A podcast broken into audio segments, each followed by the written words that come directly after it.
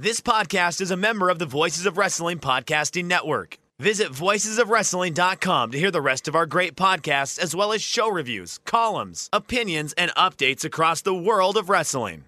Many, many, many, Mickey, Mickey, Mickey, Fishy, Fishy!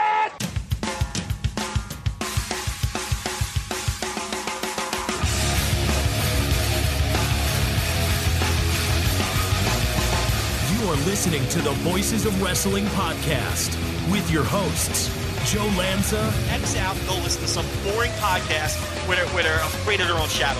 Okay? Don't listen to Joe Lanza because Joe Lanza's not changing. and Rich Kraetsch. Give me a I name. like him. Who delivers this guy in a big spot? Joe, don't yell at me. I like In, him. in the big spot, who delivers better than this guy? Stop yelling at me. I agree. And we are live here on the Voices of Wrestling flagship podcast. I'm Rich Kraetsch, alongside, as always, the king of banter, Mr. Joe Lanza. Joe, what's happening? We've been challenged to get through all of these topics in three Who hours. Who challenged us? People have challenged us. Oh, us. these people are dumb. We do it all the time. We uh, that we had a we had a show two weeks ago that I was positive we were not going to be able to get through all the topics, and we fucking did it. So, anonymous person, straw man that Joe has created, you're going down. We're going to get every one of these topics, every last one of them, and more shit too. I'm sure. Well, as long as we stay focused and you don't derail us with some kind of off-topic thing that you're prone to do, I think that we can get through. Well, yeah, wow. Okay. you, you tend to drift off the topic sometimes, which I'm fine with. I go. I'm a man who goes with the flow. I'm a man who just I ride the wave where it takes me. Yeah. Okay. All right. Yeah. So you know, but I think if we just have laser focus and you know you don't drive us off the path uh, down some fork in the road, then I think we can get to it. But there is a lot to get to. I mean, thi- this, I'm looking at this run sheet, and it is pretty daunting. I mean, we've got Hacksaw Butch Reed passing away, uh, two New Japan shows to review. Looking for you know, Castle Attack is in like 14. I know it's so soon. It's so soon. New Japan is just hitting you over the head with these Road Two shows, the two, uh, three new beginnings, Castle Attack, two Castle Attacks. It's too much. We'll talk about it here in a bit. They are hitting you over the head with and like during the middle of the week bullshit, back to back on like a Wednesday and a Thursday. Like that's that's some nerve of these guys. Some nerve I of New think- Japan. I think three Korakuen show Korakuen Hall shows happened since we started this. I mean, it, it, it's Probably one going on right now. Yeah, as we speak. And they're never good. Um, there's a takeover, believe it or not. Um, Much to up the this week. surprise of many people, my myself included. So yeah, that uh, I was kind of perplexed when I went to watch NXT this week, and they're pumping up a takeover, and I went, "Oh yeah, I knew that. A takeover is this weekend." So yes, we have a takeover to talk about. There's an Impact special. Yes. I also definitely did not just realize that until I started making notes for this week's show at all. I definitely knew that uh, Impact Wrestling's No Surrender 2021 was coming up this particular weekend on uh, Saturday, of course. Noah is in either Sumo or Budokan. Where are they? Budokan. That's the whole the whole point of it. It's in Budokan. Yeah. Listen, I get forgetful sometimes.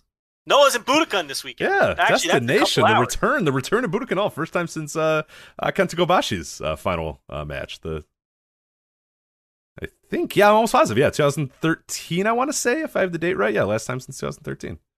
They call it Final Burning or something. Yes, yeah, final burning, I believe. Yeah. Um, and then we're going to bounce around the indies Mhm. as well. Mhm. There's a lot of indies to talk about, and none of them. Well, Some of damn them, it, that's not true. some of them, One of- yes, I was going to say none of them are game changer wrestling, but that's not true. that's not. Yeah. Um, but there will be some non game changer content. I know that uh, we watched a show. I got to tell you, it felt good to watch that show that we watched this week. Oh yeah, yeah. We're, we're gonna we're gonna lump yet. that into bouncing around the indies. I'm not sure if that Yeah. like I don't know. We'll, we'll talk about it, but uh, I don't know if I classify it necessarily as an indie, but I think it, it, it probably fits uh, in that topic. But yes, that was a very I'm refreshing, very refreshing show. Why would why would MCW not be an indie? I don't know. I, I think to me, when I think of indie, for whatever reason, right or wrong, I think of American indies. Is is is is what I think of, and I think the other reason too is you know I'm watching that MCW show and like the video quality is good and like the cameras look like they were from the the you know bought in the last five years, and it's hard to you know what I mean. Like it to me, indie.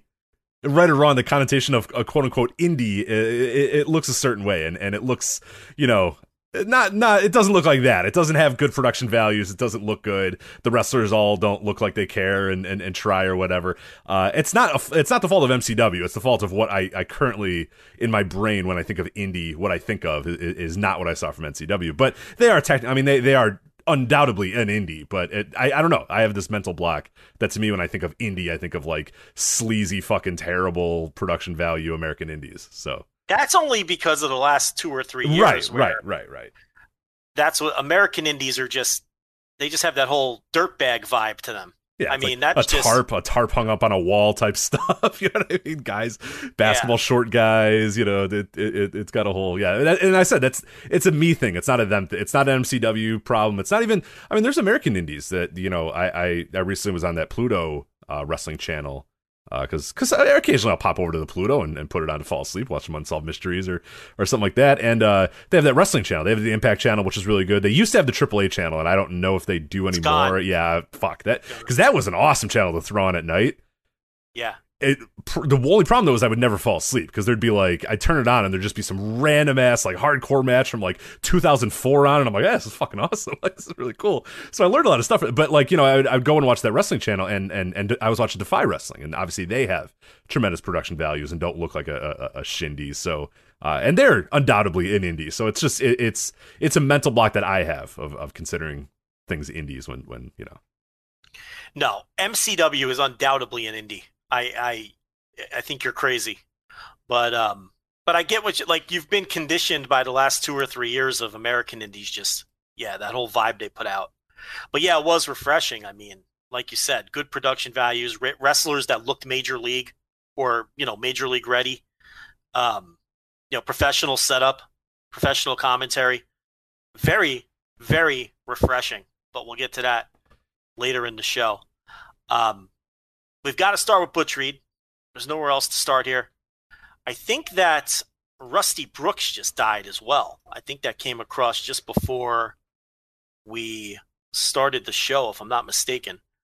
Um, but we'll start with Butch Reed. He passed away, I think, right after we finished the show. I right? want to say Friday morning is when I found out that he, he had passed away, but I guess the official the official day is February fifth, which would have been yeah, would have been Friday. So maybe early in the morning uh, on the fifth or, or whatnot. I remember waking up uh, on on Friday and, and, and finding out the news. So uh, yeah, I'm not sure exactly when the day was, but the the official day is, is is February fifth. So yeah, the day after we recorded last week. So he had a couple of heart attacks early in the week. I think he was 66 years old. So um, he had been in some poor health leading up, and it it it came out on the day of his death that he was a huge fan of Powerhouse Hobbs. Yeah, that's how awesome is that? We should, uh, and that's the problem is like so often the the conversation around old wrestlers, retired wrestlers, semi-retired wrestlers is just hate. I hate this. This sucks. Oh my day. Like we very very rarely hear of any of these guys that actually like and still watch modern wrestling and like enjoy certain people and can because they're they're they're a wealth of knowledge. And I really wish like the conversation could change a little bit and not just be you know old wrestlers either rag on Dave Meltzer or just rag on you know like flips. You, you know like it'd be really cool that we did you know reach out to more old wrestlers and say hey who do you like now? I don't want to hear about yada yada yada who you, you, hate this. This guy sucks. This the business doesn't do this yada, yada. Who do you like now? Do you watch now? And who do you like? Like it would be really refreshing to hear that. And it sucks that we'd only heard about that Butch Reed loved Powerhouse Hobbs after he died and it's like man how long has Butch Reed been watching wrestling and just sitting there with nobody you know talking to him yeah, and I mean, um, you know, telling his family that Powerhouse Hobbs is the next hacksaw. yeah that's I mean, you know, that's really cool, and it is refreshing when old wrestlers can just enjoy what's going on in wrestling as opposed to tearing it down. And it sounded like he was an old wrestler who kept up with with the modern product and wasn't afraid to put new people over. So that that is cool. You know, Ricky Morton has that same kind yeah of vibe. yeah yeah yeah You know, it, it's um, you know, you see him on Twitter and and he's always talking about the new talent and he's he's not bitter and jaded and he's not out there doing a podcast putting everybody down. And um and I and I think that's great. But uh Butch Reed is a guy who I think you can break up his career into three distinct eras. You had Hacksaw Butch Reed, and then you had the natural Butch Reed, and then you had Doom. because once Doom broke up and he had that singles feud with Ron Simmons at the tail end of his WCW run, that was really it for Butch Reed on a major league level. So, you know, Hacksaw early on, where he was considered one of the better wrestlers in America, and really his best stuff would be the Ric Flair matches either in Florida or Mid South. You get a hold of any of them, and they're all excellent. The Florida ones are probably really hard to, to get a hold of now, and the Mid South ones, you know, the TV matches are very easily accessible. Mhm, mhm. Some of the big show matches maybe a little bit harder to, to find, but he wrestled Ric Flair a million times. I mean, and and and Flair um, was quoted this week saying that he thought Butch Reed was a great opponent and a great wrestler, but that's probably the best of his work. And and I think a lot of people, depending what age you are, you know, those three eras of Butch Reed are what you're probably going to remember most. I think, you know, we'll talk about the Hacksaw era in a minute, but when he came to WWF as the natural Butch Reed with the bleach blonde hair and everything, there's a lot of parallels to post prison Ken Patera, in my opinion, with the natural Butch Reed, because he was physically shot Mhm. by the time he got to the WWF. Butch I- Reed was. I, I think also, and, and and it's not like he was not in shape in in Mid South, but I think he just added so much weight to his frame in the WWF days. I mean, he's just fucking gigantic in the WWF, and I think that really, I mean, because that my initial entry point to, to to Butch Reed was WWF and as the natural Butch Reed or whatever, and I was just like, man, this is you know, and I would hear people, I'd read stuff about how great this guy was, and I'd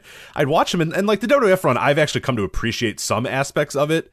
Uh, from time to time, there are some matches that, that, that I have watched, or I really, really enjoy it, or you know, some moments that I really do enjoy. In Doom, there's some stuff that I enjoy uh, as well, because a guy like him is is is unique when you go back and, and and watch him. But you know, in the time, you know, watching it, you know, when I was first kind of getting into wrestling, getting into old wrestling, he just he struck me as a guy who was just like, I, I always I hear stuff that this guy was like used to be really good, but I just don't see it very much. And he just yeah, I, and and and going back and watching a lot of the old stuff, he was just a guy that, like you said, physically his body was kind of breaking down, and I think it, it came at a bet like his as his body is breaking down from years of wrestling and years of football and that sort of stuff. He's also adding just like pounds and pounds of weight onto his frame, and eventually that just is not going to work. Your, your your joints are just going to start, uh, you know, feeling it, and you're just going to start really physically breaking down, and that's I think what is most notable for me for Butch Reed is just how fucking huge he was uh, in that era, you know, muscular wise, and and and how it really almost to the detriment of his career, but that was the style. That's what you looked like at those days, and it's hard to disagree that Butch Reed looked him. He was one of the best, you know, bodies in the company.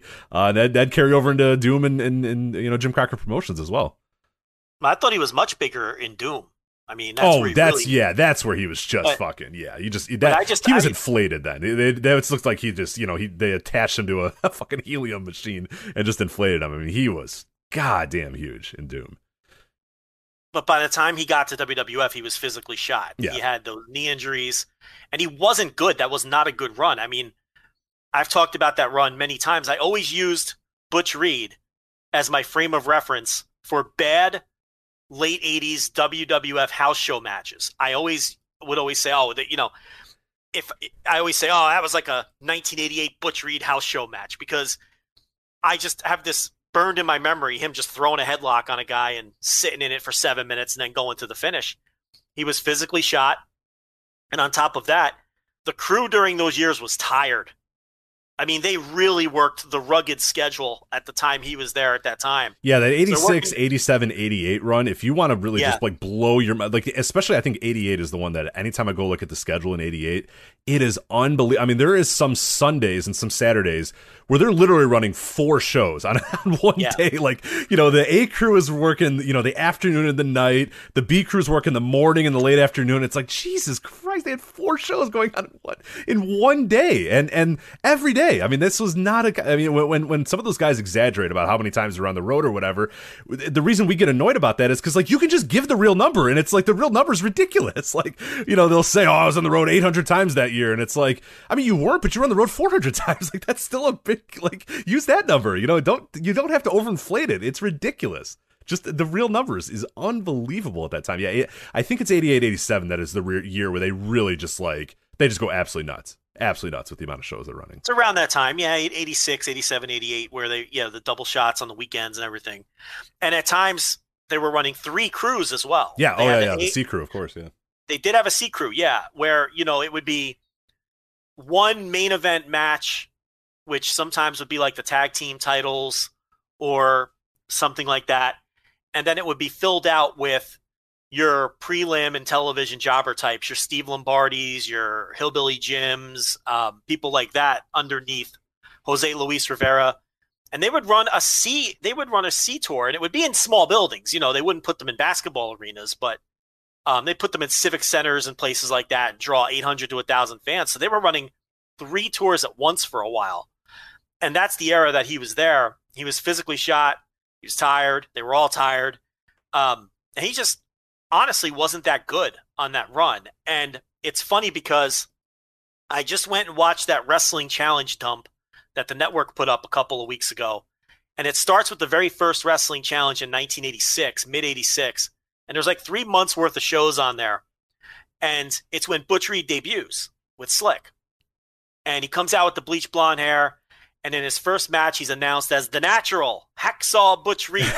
Just all of them, all the all the nicknames. Yeah, and they dropped the, the Hacksaw part. I think it was just Mel Phillips knowing him as Hacksaw Butch Reed. I don't Right, think he was right, supposed right. to say that because he was known as Hacksaw Butch Reed for a decade, and you know the idea of the natural, well, the, the- you know the, the the heat was supposed to be well, he's not natural. He's got bleach blonde hair. It's a black guy with bleach blonde hair. He's not natural. Um, I've heard his gimmick described over the years, and I don't know whether I agree with this or not. And I'd, I'd like your take. Some have said that the idea was because in his very first match on Challenge, he gets one of them inset promos in the box Mhm, mhm. and he immediately calls out Hulk Hogan. Because the idea was he was going to be programmed with Hulk Hogan because he came in with this reputation and being this big star in Mid South, and, and McMahon was just rating Mid South hardcore at that time. There, some of those episodes of Wrestling Challenge, it's like 90% of the guys are were in Mid South six months earlier. Dick Slater, Jake Roberts, Butch Reed. You know, you go right down the line. Like, uh, you know, DiBiase and Duggan were coming in shortly thereafter at the end of 86. He just picked that roster apart. Um, so he challenged Hogan right off the bat, and with the bl- bleach blonde hair and the blonde tr- and and the uh, and the yellow trunks, a lot of people think the original idea was that he was going to be like the heel doppelganger to Hulk Hogan Mhm, mhm. Bizarro World Hulk Hogan. Yes. yeah, yeah. with the name the natural, like you know, implying that he was all natural and his muscles were natural, his hair was natural, but obviously that was the heat. But because he was physically shot and he just couldn't get over and it just didn't work out, I don't even think he ever had that program. I'd have to look, but I don't think he ever had a sustained program with Hogan. Let me let me check real quick. I, I don't think so. Uh, as I was kind of going earlier this them. I week, mean, yeah, I- I think he wrestled no, him a few times here and there, but not not certainly like the six month house show loop with, with Hogan. I, I don't think he did that ever. with a pay per view match at Right, the end or something. Like nothing like that, obviously. And then, you know, later on in the run, they were going to put the Intercontinental title on him, and this is a famous story that most Oh people wow, have heard. they didn't work at all. Sorry, not not to interrupt. They uh, the There only time they ever worked a house show was late uh December '87 and then February '88, and that's already years into his run there. So Just random one off house yeah, show just matches. nothing. Yeah, just a random house show match in, in Hamilton, Ontario, uh, and then another one a few months later in Pembroke Pines, Florida, at the Hollywood Sportatorium. So Which remember, and he came in and challenged him right off the bat. right, and, And didn't get anything so- for four years, basically three or four years. So, you know, they were going to put the Intercontinental title on him toward the end of his run, 88 ish, 87 ish. But this is a famous story. Um, it ended up going to the Honky Tonk Man instead. And Honky Tonk Man obviously had a legendary Intercontinental run from there. Um, but, you know, he, he, he just wasn't the same as the guy who was tearing up wrestling and having all those great matches with Ric Flair because the injuries had just caught up at that point and then he goes to WCW in '89. Doom to me, incredible aesthetic. Um, the the whole vibe of the team, Oh, it rocks. legend, legendary walkout music, great angle to introduce them with Robin Green and Rick Steiner having the crush on her, and it was all a setup. And then she turns out, you know, she's like this nerdy fan, and Rick Steiner thinks he's gonna bang, but then like it turns out it was all a ruse, and now she's like this uh, vivacious woman, and they just called her woman, Mhm. You know. And then she's managing Doom, and and they're feuding with the Steiners, and Rick Steiner has his heart broken. So a great introduction angle. a great aesthetic with the masks. Everyone in the world knew it was Ron Simmons and Butch Reed, but that wasn't the point. You know what I mean? Like, and and they just they were jacked up, but it they, the look and the aesthetic was better than the bell to bell. Yeah, because then the bell rang, and then they were just kind of bad. So because Ron Simmons at the time had no idea what he was doing, they basically years removed from like a couple years removed from uh, playing college football or whatever, and he's in there. You know, he was kind of learning on the job. You know, it's it's a funny thing that we always talk about with you know NXT, and I know you were tweeting about it earlier when you know Triple H is doing his his calls and talking about you know guys and developmental and moving up, and it's just like okay, God, Jesus Christ, like Velveteen Dream's been there for seven years, guys. Like you know, or Beth Biff Busick's been there for like what feels like six or seven years uh, as well. But yeah, like yeah, Ron Simmons, it was like six months of training. All right, you're on TV, kid. Like learn, learn on the job, like learn how to do it. So he was obviously not gonna, uh, you, you, know, be the the guy that was gonna lead that team. And then Butch Reed at that time, like you're saying, this is already. I mean, this was four years after you're saying that he's physically shot, and he's even yeah. bigger, and he's got even more weight on him, and he's got the WWF house show run on him, and and yeah, so the bell rang, and uh, once that happened, uh, things kind of got lost. But uh, no, I'm right I mean, with you. I, I, love Doom because I love everything about yeah. Doom. It's just then the match happens, and, and I can let go of it because like they they obviously there's there's some matches that are not good, but it's like at the end of the day, you know, you, you're there for for all the other ambiance about Doom and all the other ambiance of, of, of you know uh, especially the tag teams of that time. You got stuff with the, you know, they're doing stuff with the Road Warriors and stuff with the Steiners and stuff like that.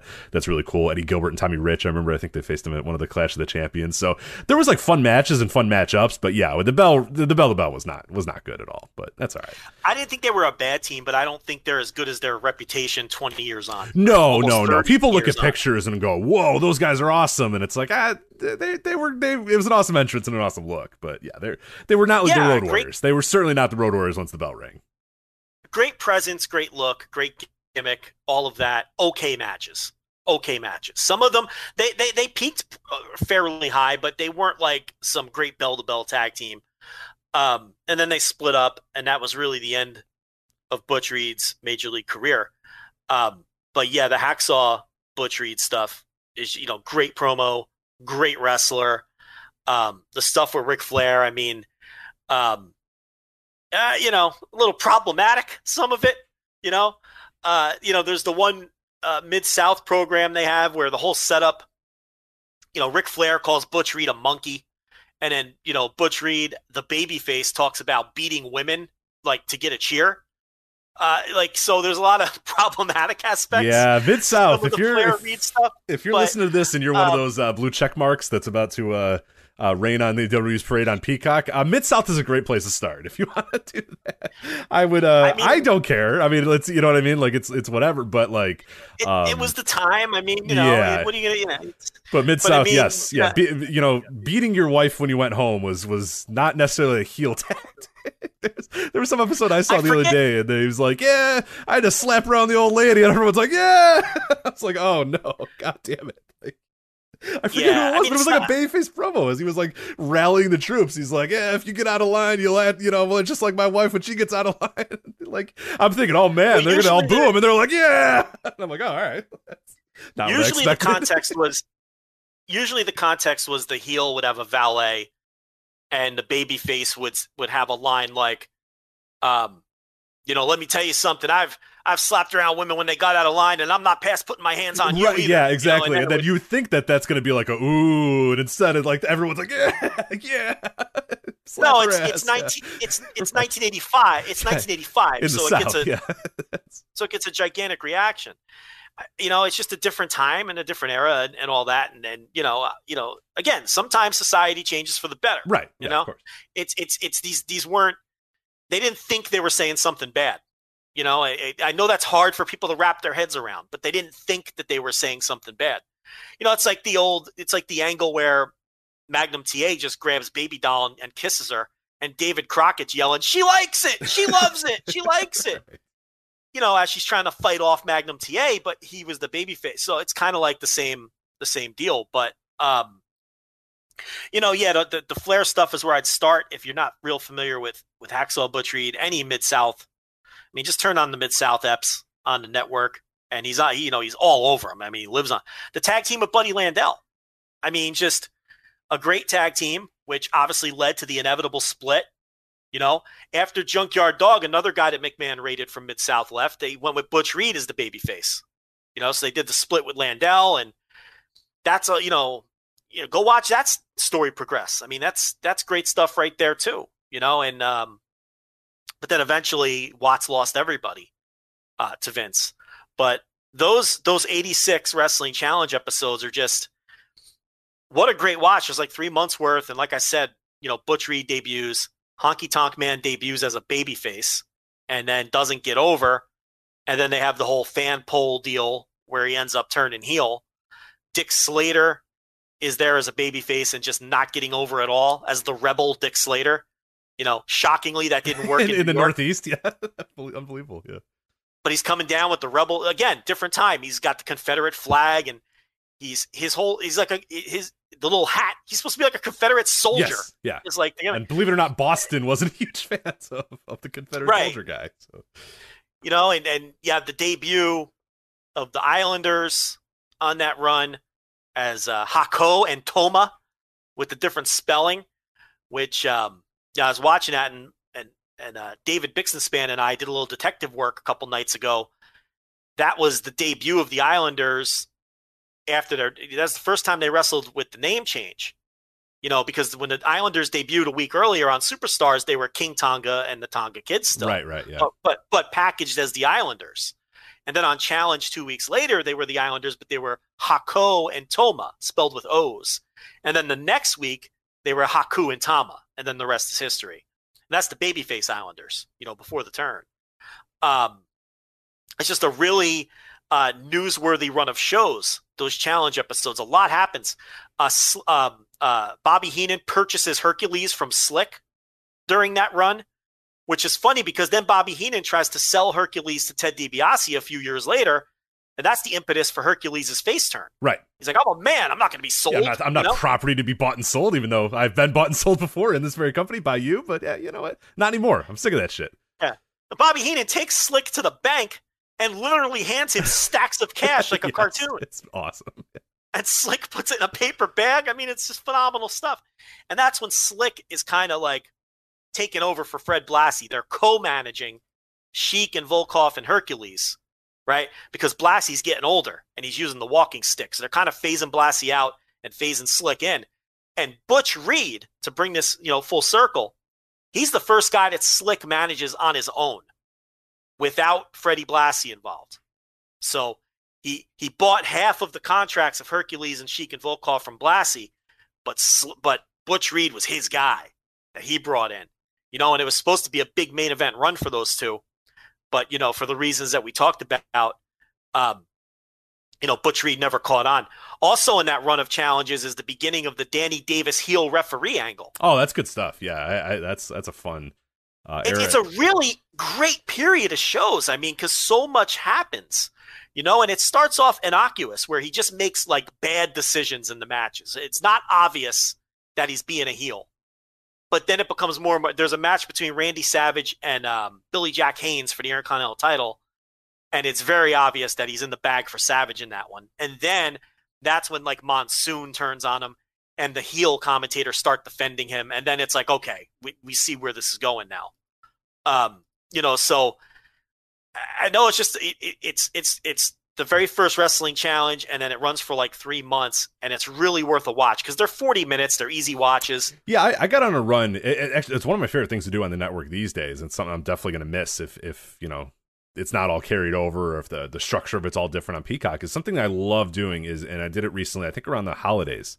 Uh, or when I was doing the New Japan ebook, I just wanted something to put on in the background that was not going to take too much of my attention. That I could kind of have in the background, stop and look and do all that. And I think I jumped in on on, on Superstars from like 1992 and watched it all the way through like 1993, just all, every single year. Every and it's like I really recommend if you can do that, do that because you see the week to week stuff and you see the and like yeah, there's going to be stuff that gets repeated. There's going to be you know video packages that get repeated. There's going to be things that get you know kind of you know you, you watch. Yeah. uh, They're going to talk about something that they've talked about four or five times. You're you know I saw I saw Doink attack Crush like nine times. You know to build up to the WrestleMania nine uh, match. They showed it like a thousand times over and over again. But it was kind of fun to like the watching the week to week is super super fun. And yeah, you pick up on little things and you start you see a guy you know one week and you're thinking oh well, that's kind of interesting and then like it pays off like nine weeks later you're like oh they've been little by little kind of building this guy up and like it the best is yeah when new guys come in like I, I the, the thing that I really remember about the when I was watching the superstars for that two years or whatever it was um uh, Yokozuna coming in, and it reminded me a lot of uh, what you talked about with Hako or whatever. Is Yeah. he is Yokozuma for like two weeks? Everybody calls him Yokozuma, and then like Yeah. little by little, everyone starts calling him Yokozuna, except for like half the guys on the roster still call him Yokozuma. Like Virgil still calls him Yokozuma. Jim Duggan calls him Yokozuma. Uh, I think Mean Gene does a backstage thing and he calls him Yokozuma. And it's just funny that like you, you see that like uh, like you said with the Hako or whatever. It's you know sometimes They these guys the came in and they didn't know or they didn't remember or like you said with Mel Phillips where he's like the natural the the the hacksaw I don't know whatever whatever cares like it's just fun to see that that you know with so many people coming in and so much movement and so many new different people on the roster that that yeah there there is an opportunity to kind of be confused as to who this person is or or what their name is. Whereas yeah now you're never gonna have that because everybody's on the roster for 19 years. Like you're never gonna but like on that it's, it's a revolving door of new guys coming in and out and, and, and guys turning and guys doing stuff and, and new gimmicks and, and, and, and whatnot. So I'll have to check out the wrestling challenge thing though. I have not uh, I've I haven't delved into that yet so. The Dino Bravo debut too. He comes in with Johnny V as a singles wrestler. Then obviously a few months later at WrestleMania three, they break up the Dream Team with Beefcake going babyface, and Dino Bravo gets paired up with Valentine as the new Dream Team. So they plant the seeds for that in '86 when Bravo comes in with the dark hair. Um, great jobbers too. Mick Foley and Shane Douglas all over it doing jobs. Frenchie Martin doing jobs before they made him a manager. Ironically enough, the manager of Dino Bravo a couple years later. Um, you know, so all the uh, Barry O, all the classic job guys. I love seeing the job, which job guys uh, get booked on shows like that too. But it's funny because I watched that '86 run of Wrestling Challenge, and then I'm making dinner one night, and I just randomly threw on an episode of 1983 All Star Wrestling, which was the show that preceded Wrestling Challenge. Mhm. Right, that became Wrestling Challenge, the old All Star Wrestling. And I'm watching this, and I watched the first seven matches. And remember, this is only three years before those 1986 Wrestling Challenge episodes. The entire feel of the company is completely different. Just the tone, the setting, the way the show is shot, the way the show is formatted. But, Rich, just here were the seven people who won their matches on this episode of 1983 All Star Wrestling. And then I'm going to tell you where they were by 1986. right yeah go ahead Okay. Number one, Eddie Gilbert. Oh Jesus! yeah, right. That's by the way. If you want more on. Eddie Gilbert and WWF, uh, Voice of Wrestling, Liam Bur- uh, Byrne from our uh, our website uh, had a great uh, little series that he was doing on, on Eddie Gilbert, and especially uh, this WWF run, which I didn't even I didn't even know existed to be honest until I read that. So So by 86, he's already in UWF. We did that whole thing behind the paywall with the tag team titles. He's a major star. Long gone. Uh, match number two was superstar Billy Graham doing his kung fu gimmick in 1983. Okay. By 1986, he had failed with that kung fu gimmick in Mid Atlantic. He tried to bring it there and it didn't work. And in 1986, he's back in WWF. And his story is he's a he's an aging legend trying to make a miracle comeback right, I think against Butch Reed, right? at, at the age of 43, Yeah, younger than a lot of the guys that were in the world. he was against Butch Reed though, right? Wasn't that feud supposed to be him versus Yes. Butch? Yeah, that's what I remember. So yeah, nice full it circle was thing. there. uh yeah he he it was a feud he, he got programmed with Butch Reed and then Dom and then Graham couldn't go yeah, didn't they try to put him in the ring and like a few times, and they're like, "All right, never mind, that's not going to work." like, which think He about was- how bad you have to be to look like Billy Graham or, or, or, or superstar Billy Graham in that era, and not be good enough to work in that era, where they're just like, "No, kid, we're we're not going to be able to do anything with you." he was horrendous so they turned Don Muraco babyface and you know and and then Graham managed uh Don Muraco against Butch Reed at the tail end of that feud um SD Jones who by 1986 was now a television jobber Ray Stevens oh my god! on 83 All-Star Wrestling I don't need to I mean he might have been dead what year did he die I don't mean, think he was been by dead, but I think he was. I don't know he, He was certainly, really yeah. I don't know what he was doing. Uh, he was working, working indies or long, Yeah. long gone Yeah. from WWF is the point. he probably was back dying days AWA, I think is where he was by 86. Rocky Johnson won a singles match. By 86, his entire WWF run was done. He would never come back again. But between 83 and 86, he had like an entire career. He formed a tag team with Tony Atlas. They won the tag team titles from uh, the Samoans, and that ran its course. And then he left. And um, Buddy Rose was up next. Eh, He was long gone by 86. He had been you know, he wrestled on WrestleMania one and then went back to Portland. He didn't come back to WWF until like '89. Yeah, when they were doing the fat guy. Yeah, they're doing the look how fat this fat guy is. So that's the tag team champions Jay and Jules Strongbow oh, wrestled oh, on this show in 1983. Okay, by '86, Jay Strongbow was an agent, completely retired. I couldn't tell you where Jules Strongbow was by '86. My point here in making this comparison to the striking difference, not only in tone, feel, presentation of the shows between 83 and 86, was also the complete turnover in talent from 83 to 86. Rich, how different is 2021 WWE from 2018? Uh, 2011 WWE. I mean, that, that's something we actually we, we, brought up on Twitter this past week, where uh, you look at the uh, the Elimination Chamber 2011 lineup and the Elimination Chamber 2020 lineup, and it's uh there's some frightening parallels. We'll, we'll do that when we preview Elimination Chamber next week. But uh, yeah, you don't even have to go back. Don't even go back to 2018. Go yeah, which seems you, you can do, you, compared to 2007. Yeah, that's like, what I mean. Like you can that that's even more pathetic, and that's like going from you know 1973 WWF to like you know WWWF, Buddy Rogers on top and shit. Uh, versus yeah, it, it's it's unbelievable uh, how stagnant wrestling is these days, and I think new fans don't really understand it. And I think it, it, it, and that's, and that's a big reason why I recommend it when you do, if you ever are kind of bored and want to go on the network, watch like six months of, of Wrestling Challenge or six months of Superstars, six months of whatever, because you'll see guys come and go. You'll wonder, hey, what happened to that guy? And then you go and look and, oh yeah, he was fired or he ended up his run and then this guy signed and then that guy signed and that guy turned. And it's just like every, you know, every few weeks there's something new going on, somebody new. And especially that, that 86, 87, 88 run that you're talking about when they're just hoarding talent from all over the place is new guys are coming in all the time and old guys are are, are, are on the way out because obviously the roster is not big enough uh, for everybody. But yeah, that was true of, of all wrestling for, for years and years and years is that guys would do a run for one or two or three years or whatever, and then they were out, and then they went somewhere else, and sometimes they were brought back. But yeah, the, your your guys staying around for ten years just didn't happen. It, there, there, just was no reason for it, and I think wrestling was ultimately better for it because it makes it more exciting. Like you're saying, you're watching those episodes, and new guys are debuting all the time. New new names, new faces, new people you've never seen before. Old guys are moving out, and and and you know they can come back and they can be interesting. But yeah, it's it's so much more fun when when a roster is fluid like that, and guys are coming and going and moving and, and, and shaking. It just yeah, it adds new excitement and new you know new feuds, new gimmicks, and all that sort of stuff. But uh, that is uh, definitely a vestige of the past. I don't think that's ever coming back, unfortunately. It's not just unique to 83 to 86 either. Compare 86 to 89.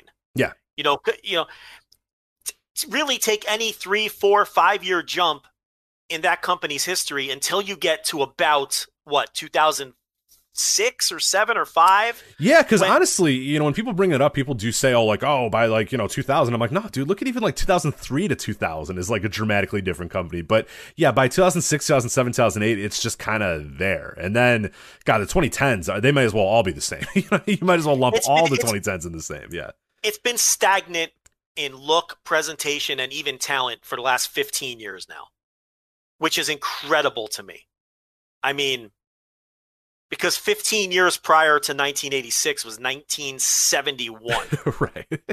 you know, and it's like just from 83 to 86, those wild changes. But even, you know, you even compare, even compare like 1994 to the Attitude Era. Oh, that's yeah. That's I always bring like, up ninety five, like ninety five to ninety eight. That that's a company yeah. that's like, hey, you know. Here's guys that have jobs in their free time. Here's a race car driver. Here's a guy that runs a you know a garbage man. Here's you know a, a magician. Here's this, and then three years later is this fucking Sable and DX and Stone Cold. it's like Jesus Christ! Like the difference is staggering from fucking 1995 to 1998. It's just it's night and day what that company uh, became over those few years, and, and, and yeah, you just you don't get that any uh, for any wrestling. And again, it's not unique to WWF either. Go back to old WCW was exactly yeah, yeah. that way. ECW uh, was that way largely. It's just yeah, it's it's it's just a, it, it's a byproduct of you know the modern era of wrestling for whatever reason. It's just kind of always you know been this way. So ECW only existed under you know Paul Heyman from mid '94 to what like early 2000. When did they fold? 2000 January uh, 2001. 2001. No, 2000, 2001. Yeah, January, January 2001. But like January. So it effectively lasted from mid 94 through the year 2000. So you're dealing with what? A six year period where, you know, the ECW that people consider ECW, Extreme Championship Wrestling. And even within that short six year period, they rebranded halfway through with the purple logo. And, you know, it didn't completely change, but there's a drastic di- difference between 1994, 1995 ECW and 1999 to purple logo. It, it- you know, even that evolved in that short period of time. Do you realize, Rich, that by next year, 205 Live will have outlasted ECW? Oh my god. no. Does that blow your mind? Or You're lying. You're lying. That's impossible. Yep, it's true. Oh, Look it up. Well, the East. Well, not you know, like I said, Heyman. N- not Eastern, yeah, not Eastern, but yeah, the the the Heyman run ECW. That is the two. Dude, there was somebody mentioned something about 205 recently, and and and the beginning of 205 Live, and I could not believe it's been around as long as it has. It's been Yeah, like so 2016. irrelevant. Yeah, it's like I to, in my brain, it started in like 2018. You know what I mean? It started in like late 2018 to 2019, and no, it started for two years prior to that. It's No, right after the cruise, right after the Yeah. Cruiserweight Classic, because Well, the Cruiserweight Classic to me feels like that was two years ago. I cannot believe that was four years ago. it's because if you remember, Mustafa Ali debuted at the Cruiserweight Classic, and he jumped the line. He didn't do an NXT thing because he he went right to 205 Live, which started in 2016. Mustafa Ali is in like his fifth year in the WWE. Can you believe that shit? it, like, how long has it? it? Doesn't it feel like yesterday he was on freelance shows, Oh yeah, Chicago, yeah, yeah. tearing it up? Dreamwave, watching him on Dreamwave. LaSalle, yeah. you know it's it's uh it's it's pretty wild but um but anyway i, I just noted that dichotomy between 83 all-star wrestling which that show turned into wrestling challenge and just the drastic difference between what that show was and what wrestling challenge was just three years later Yeah. You know less than three because it was like a mid 83 episode to like an early ep- 86 it's just it's wild you know wrestling is just it's so particularly that company um, so stagnant. Couple corrections. We are told that in the chat room, the AAA channel is still on Pluto. It's just not in the sports section anymore. You have to go to the Spanish language section. Mm, okay, okay. So AAA is still on there. I don't know why they would move it. I feel like it. Well, I I, I get why they did, but it was so much easier because it was like the Impact AAA, and then you, you know there was there was a few things in that same sports area that were really easy to jump between. But I get that like if you're somebody, I, I don't know, I don't really mind that, but I, I get that there are probably angry random people that are like watching something and then they flip and then it's you know in, in Spanish and they get upset. I don't think anyone would like be. that. Well, the whole thing is, I think it. I think it would be better lumped with other wrestling channels than other Spanish speaking exactly. I think I agree. I agree. I think you're more likely to get crossover from that rather than because there's eh, eh, Spanish speaking people don't automatically like lucha libre. They just they fucking speak Spanish and they want to watch shit that's in Spanish. Whereas anyone who likes wrestling is going to be interested in the AAA. Right. channel. Well, that, that's definitely like guys that don't know, like people, the programmers that know nothing about actual wrestling and and would think, oh, they're not gonna, you know, yeah, English speakers aren't gonna watch, you know, Mexican wrestling. It's like, oh, little do you know, sir, we will we'll watch anything, any language. Yeah. doesn't matter. It doesn't even have to have a language. You don't have to understand any words of that language, and we'll still uh, watch it and consume it. So yeah, that that's that's good to know it is still there because there's some fun stuff on that channel. So. yeah. So um, Oh, real quickly, I wanted to. Uh, we were talking a little bit about the house shows, and I, I was scrolling Butch Reed's uh, uh, cage match. Uh, on December 27th, 1987, WWF ran five house shows in one day. So they ran in London, Ontario, Canada, Toronto, Ontario, Canada, St. Paul, Minnesota, uh, Minnesota, Duluth, Minnesota, and Landover, Maryland. So the Landover, Maryland, that's your Hulk Hogan. He's in the main event with like Big Boss Man versus Andre the Giant or whatever. Those guys only had to work one show. They were fine the London Toronto crew, I believe. I don't know if this would be the C crew. No, okay, hold on. This has got to be a messed up. There's, well, I don't know. Jesus Christ. Now I'm not sure. So, oh man. Just go by the main events. Yeah, well, so that's what that's the problem is something got me, got me screwed up here. I wonder if there's something wrong. So London, Ontario, the main event is Jim Duggan and King Harley Race. So Mhm. that's not very good. But the Toronto show is Hulk Hogan in it. It's Bam Bam Bigelow and Hulk Hogan versus King Kong Bundy uh, and Ted DiBiase. But on that same day, Hulk Hogan's in Landover, Maryland. Then in the main event with Bam Bam Bigelow against Andre the Giant and King Kong Bundy. Oh, that has to be a mistake. that seems pretty tough to get from Toronto to Landover, Maryland. In, in No, uh, that's that's yeah. a mistake because that's a flight. Because they would. Okay, so let's say one of the crews was in Landover, Maryland. Yeah, right? because I'm going to tell you that the Duluth St. Paul is the same crew, and I'm going to I'm going to talk about that for in a second here. But yeah, this Toronto Landover thing, that's an No. eight, a nine hour drive, and uh, I don't know how the flight, but It's impossible. Yeah, I don't Yeah, think you can do that one day. So when they did the double shots, it had to be a three hour drive or less because you gotta you, you would do a show at noon. It would wrap up at three, but the guys before intermission were already on the road. And then as long as you can get to the next building within three hours, like it, okay, you could do Landover, Maryland and Meadowlands in New Jersey, or you can do Philly and Boston. Yeah. Or Baltimore, you or wanna- yeah, yeah, or, or Baltimore is Landover basically, but yeah, Right. You're Washington D.C. and and Philly or something like that. But you didn't want to do two shows in the same market. Like it wouldn't make sense to do the Meadowlands and MSG because it's the same ticket buying public, and you're not gonna one show's not you're not gonna sell out both shows. But what you would do, but if you do like the Meadowlands and Baltimore, that's two different markets. So you can do the matinee in one building and then the night show in the other building. And then you could do the same thing with the B crew. They can do Sacramento and San Francisco or, you know, whatever the fuck. Um, uh, uh, Dallas and Houston or, or something like that if they're in a different part of the country. And then you'd have the C crew, which typically would just work one show and it would be in some small civic center, you know, usually somewhere in the Northeast. yeah, and that's what I think that that London, Ontario crew is. Yeah, I mean that, with that main event for sure. But the uh, the Duluth St. Paul, which by the way is about two and a half hours drive between the two, so perfect timing. Which again is ridiculous to think about that. Like you hopped Yeah. in a car, drove two and a half hours, and just walked out end of your match and did it. And that's why these guys, you know, did headlocks for half the time. Yeah, Uh, that's why you, they were they that they were reasonably lazy on these Right. shows. So uh, your main event is uh, IC title match: Randy Savage defeating the Honky Tonk Man by DQ.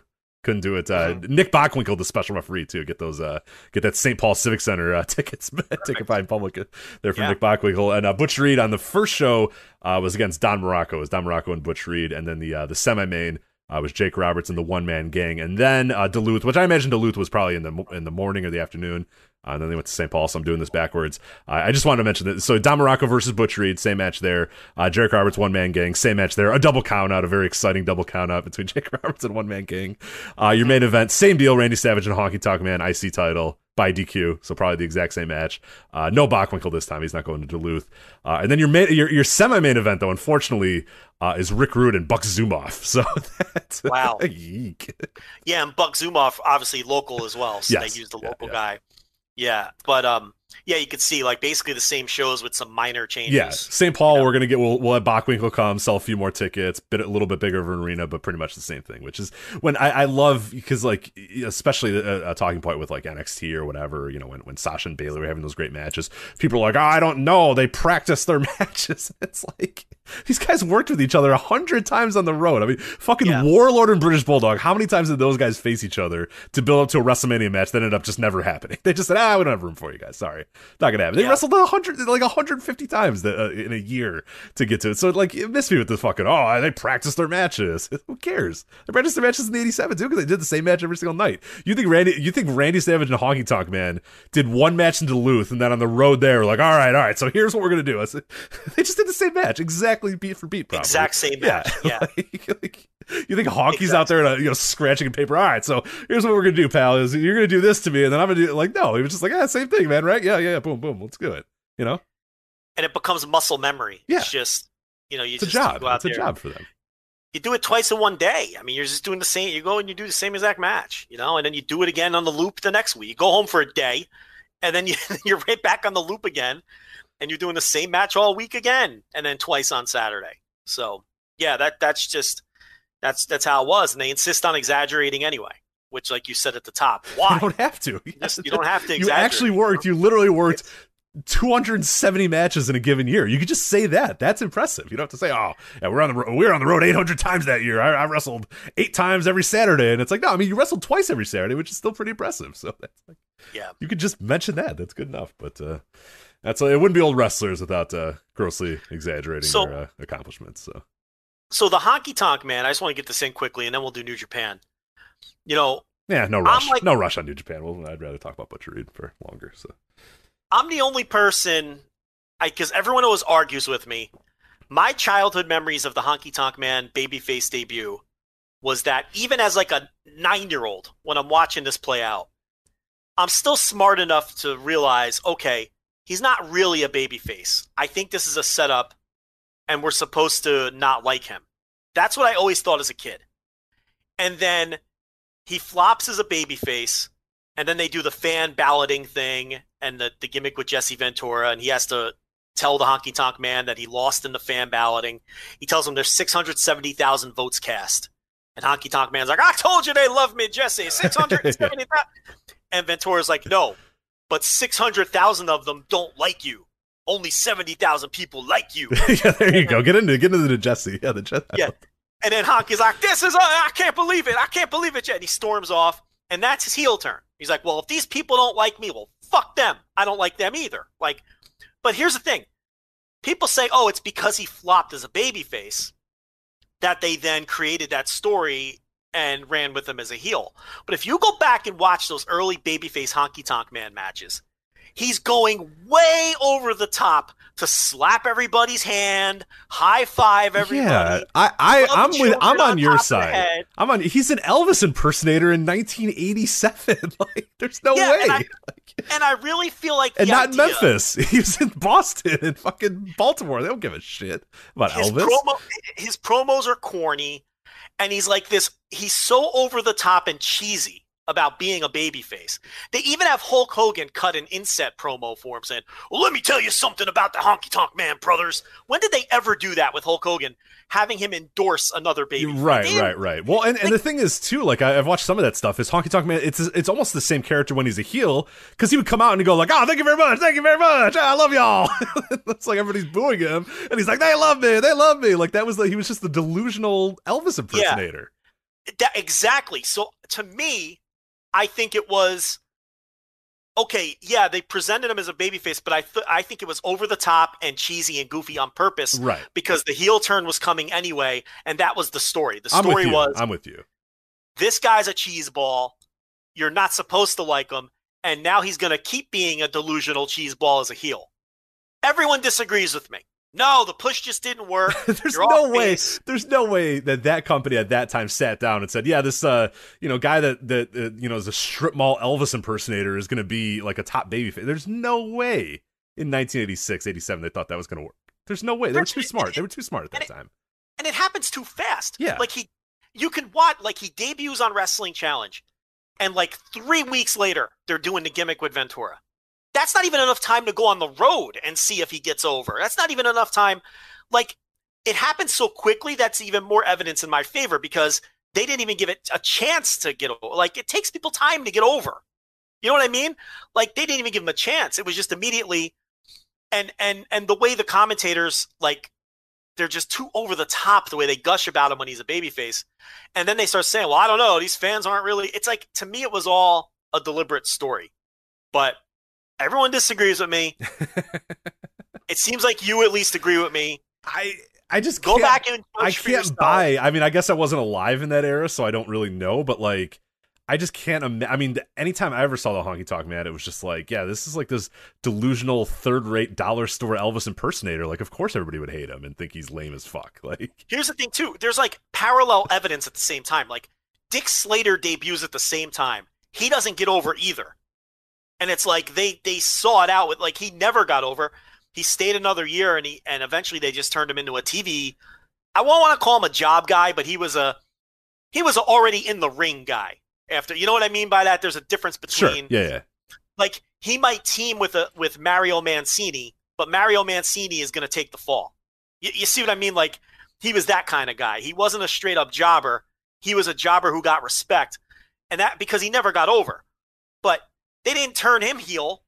They just said, "Oh, well, he didn't get over," and they shrugged their shoulders, and that was that. He didn't even get booked on WrestleMania three, and then he left, right? Because he saw the writing on the wall if if Honky Tonk Man didn't get over, they just would have let him flat. Like to me, I think it was all a deliberate storyline. Right, and I it don't- wor- yeah, they, they were too smart and too good at that in that era because the way that they built it up and the way it, it, it went, it was like the best, the the maximized you know amount of uh, opportunities you could get for Honky Tonk Man, where he became like the biggest heel in the company and just a real, you know, or maybe not the biggest heel in the company, but at least in that B show loop or that that IC title you know area, uh, your semi-main events, your your your upper mid card or whatever. He was like the top heel in the upper mid card. So no, I, I think they didn't stumble into that by accident. They were they were too good in that era. They knew what the hell they were I doing. think the idea was let's present him as a goober and make sure that everybody doesn't like him, right, and right. then we'll turn him. Like that's what I'm saying it was.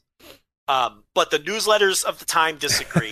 that's, that's, well, we'll have to see. Yeah, I don't know. I don't know. Yeah, I, I just, I again, not being alive in that era, I have no idea if there was like reverence for Elvis impersonators then. But I just can't, I can't imagine there was. I, I, I just can't. So especially not in the Northeast. Like it's a different gimmick if you're running it in Memphis. You, you know what I mean? The guy that, that that loves Elvis in Memphis works a little bit better than the guy who loves Elvis in like fucking, you know, peak like Springsteen era. like, you know, I Rich, he yeah. goes he goes on the snake pit as a babyface. And Jake Roberts just roasts the shit out of him. And not in a heel roasting a babyface Yeah, way. yeah, right, where, right. Where the babyface, like, at the end of the segment, like, Roberts is like, you know, the fans don't seem to understand you, and I don't understand you. Elvis has been dead for nine years. That's what I mean. Yeah, right, right. And that's what I mean. Like the like- delusion, and then like yeah, I, I think again, I love why we're arguing with newsletter writers of 1986 or whatever. But like I, I've seen some of the angles. I haven't seen all of it that you're talking about. But like he snaps and fucking goes nuts on Jake and hits him with the Yes! guitar. No, like that, that's- has to be, one. you know. No, no, no, no. That's that's a different one. That's oh, is that later? Okay. This is the this is one where he's just a he. No, but I, I but I mean later on he's going to do that Yes, he angle. does. Is what I'm saying is like so to me it's like building up the tension in him where he's just like you know fuck all you like I'm a superstar. I don't care what you guys say. Like even the way that this one ends, right. even the way this one ends, Jake is like, Elvis has been dead for nine years. These people don't seem to like you, and I don't like you either, right? And Honky, like, as a babyface, you would either just insult Jake, and then it would end with Jake being frustrated, which is how all the snake pits ended. Like the babyface would then say something to Jake, and Jake would like be stomping his foot and be like, "Ah, fuck this guy." But instead, on this one, Honky Tonk Man, he, he's like gotten to. He's like, "Well, I don't have to take this from you, Jake the Snake Roberts. I, I don't, I don't need this." And then he just storms back to the back, and Jake like laughs at him.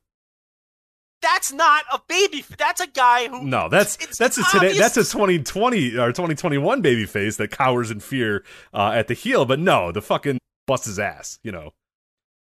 Yeah, he doesn't come back with any wisecrack or anything. He just gets frustrated and is gotten to, and he storms off. So, I don't know. I'm even more convinced now. My nine-year-old memories were correct on this one. I think, I think it was a setup all along to turn him into a fucking delusional heel.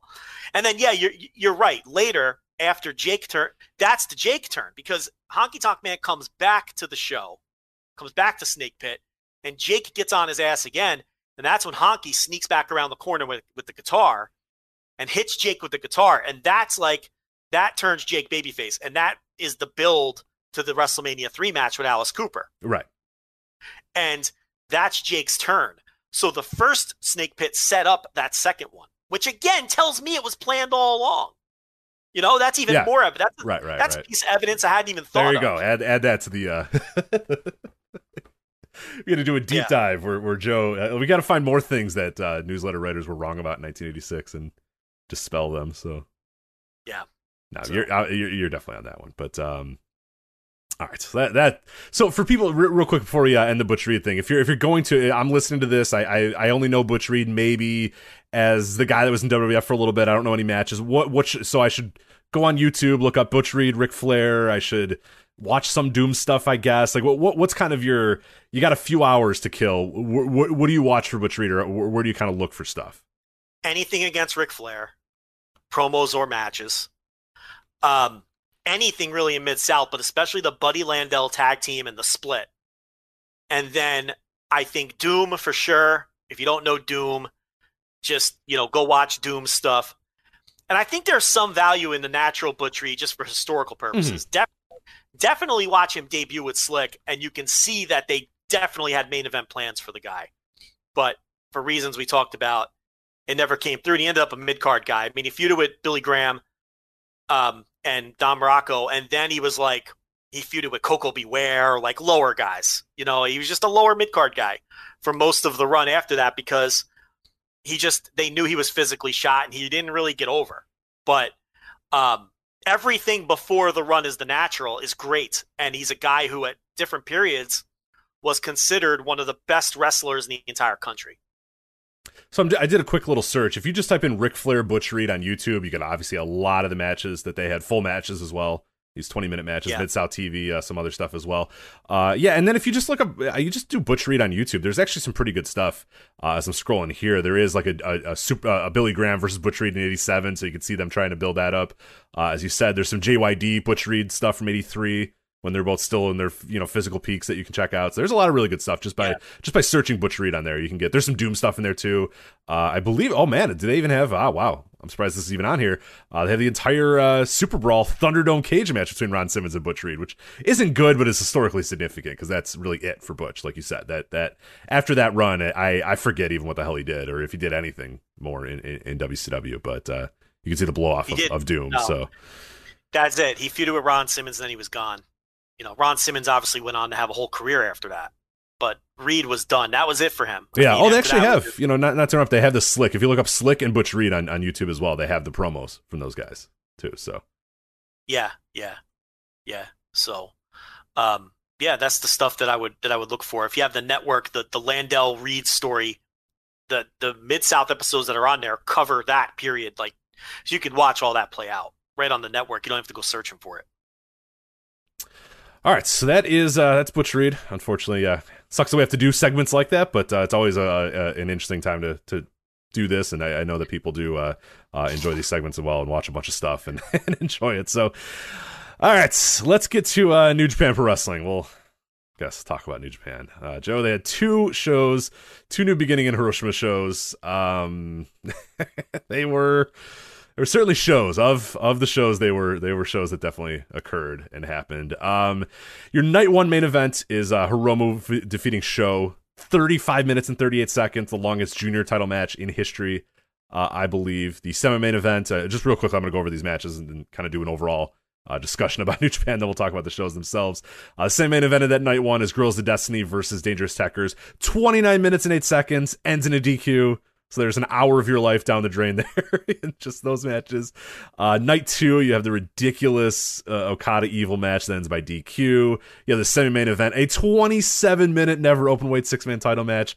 And then your main event, another 27-minute uh, Kota Ibushi Sanada match. Um, I don't my overall thoughts are I don't understand why New Japan is going in this direction. I mean, we've had on the road twos, we've had multiple, you know, time limit draws. We've had the longest never match ever between, you know, Tanahashi and Shingo. And not that I'm complaining. I mean, that's a match that went 30 minutes and it felt like it went 10. So it's like, not complaining about that one. But uh, on these two nights, it was really evident of like, what are you guys doing? Like, why, why do these, ma- why does Hiromu and SHO need to go 35 minutes? Why do we need the longest never, you, you know, why do we need the never, longest never open weight six man title match ever? Why do we need the longest junior heavyweight title match ever? Like, why, why are we deciding when there's no fans that can make any noise that we're going to go as long as humanly possible, you know, with these main events? I mean, God, they're just, they were slogs to get through. And like, I, I kind of, I liked a few of the matches. I liked some of the matches we're going to talk about. But man, my overarching thought when it was done was just like, fuck, I don't want to watch New Japan for weeks after I was done with these shows. They were just so thick and voluminous. I, I don't know. Do you have the same thought as me? I don't think it's necessarily. I was chewing some M and M's. You caught me off guard. That's fine. That's had fine. I heard. time. I heard the rustling of a bag. Are they? So they, they, you're, you're just an asshole that just drinks like uh, eats normal M and M's, right? Like no, no peanut, no. Um, number one, I'm not an asshole. That's number one. Well, you're an asshole if you only eat normal M and M's. But go on. I don't do Chikara M and M's. That's an old bit we used to. do. I know, but? I just I can't believe it. The peanut M and M's are so good. I don't understand. no, no. I just want Who I eats just normal M and M's? Like I don't understand. Yeah, me don't and yeah. most people. Well, Okay, they're wrong. You- I will bet you that the standard non-Chikara M and M is the best-selling M and m I mean, would you even dispute that? Come on. I, I don't know if I'd dispute it, but I, I just think I mean people are stupid. Uh, the general public uh, public is very stupid, but uh, I don't know. Peanut M and M's Every- are to me are, are just the superior, but that's fine. Every week with the grocery order, I I get the 19 ounce family size M and m bag. Everybody enjoys them.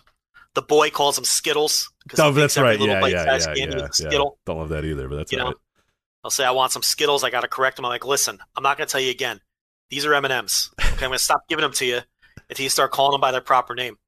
But um, yeah, no. And I just finished off the bag. I got like five or six left. The bag's empty. And uh, tomorrow's grocery day, so we'll get another uh, family size M and m bag in here. But um, yeah, no, I don't. I don't like Chikara M and M's. The hazelnut ones aren't bad, but that's basically just chocolate. So you know, What do you want from me? I don't know. I so don't okay, so J Pop in the in the chat room, and, and he has the same experience that I have because I have a vending machine at my work. Uh, he says the normal M and M's never get sold in the vending machine at my work, and they're exactly the same for mine too. I've never once seen somebody walk by me with a normal bag of M and M's, but I see people walk by me with a, a bag of peanut M and M's every single day. So maybe it's a uh, I know J Pop's a Chicago area Midwest guy, so maybe maybe it's a Midwest thing. But uh, I'll bet anyone on earth that the regular M and M's are the best selling M and M's. I'm I, it- it's just I'm so confident. I you know I wouldn't take that bet because I, I think you're probably right, but I don't know. To me, in my in my experience, I uh I don't know. I always I see I see people. I don't see. Here's the thing. I don't really like peanuts. It's a lousy snack. Okay, So why would I want it? You know what I mean? Like, who sits there and eats peanuts? I mean, that's the that's a bottom tier snack. I love peanuts.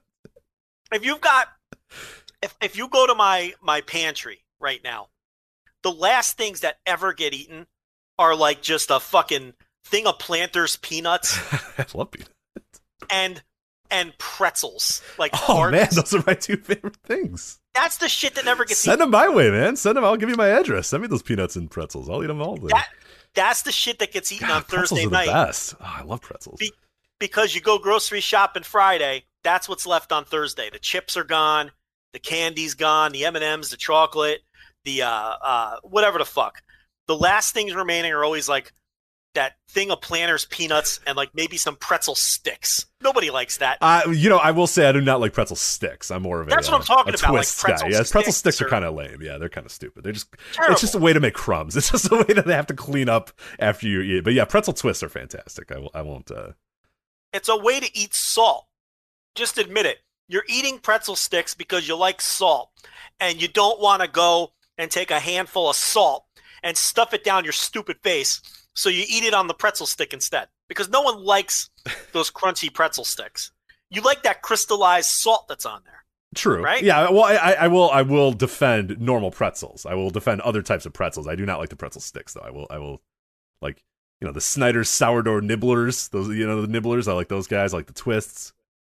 I like a lot Yeah. of different pretzels. You know the big pretzels. The Snyder's like giant pretzels. You open the bag and there's only like five pretzels in there, but there's these behemoth like fucking nine inch you know wide pretzels. I enjoy those ones. Those That I'll good. eat, but I prefer a soft pretzel, a northeastern, you know, Philadelphia style soft pretzel to any kind of hard pretzel.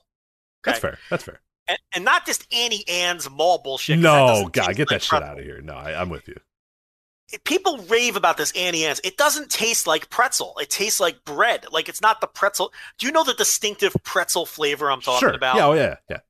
You get an Auntie Anne's pretzel, it doesn't have that flavor. It's just dough. It's just- yeah, it's just it's just a massive dough with salt on it. Yeah, It's some dopey 16 year old like who can't even get the shape right.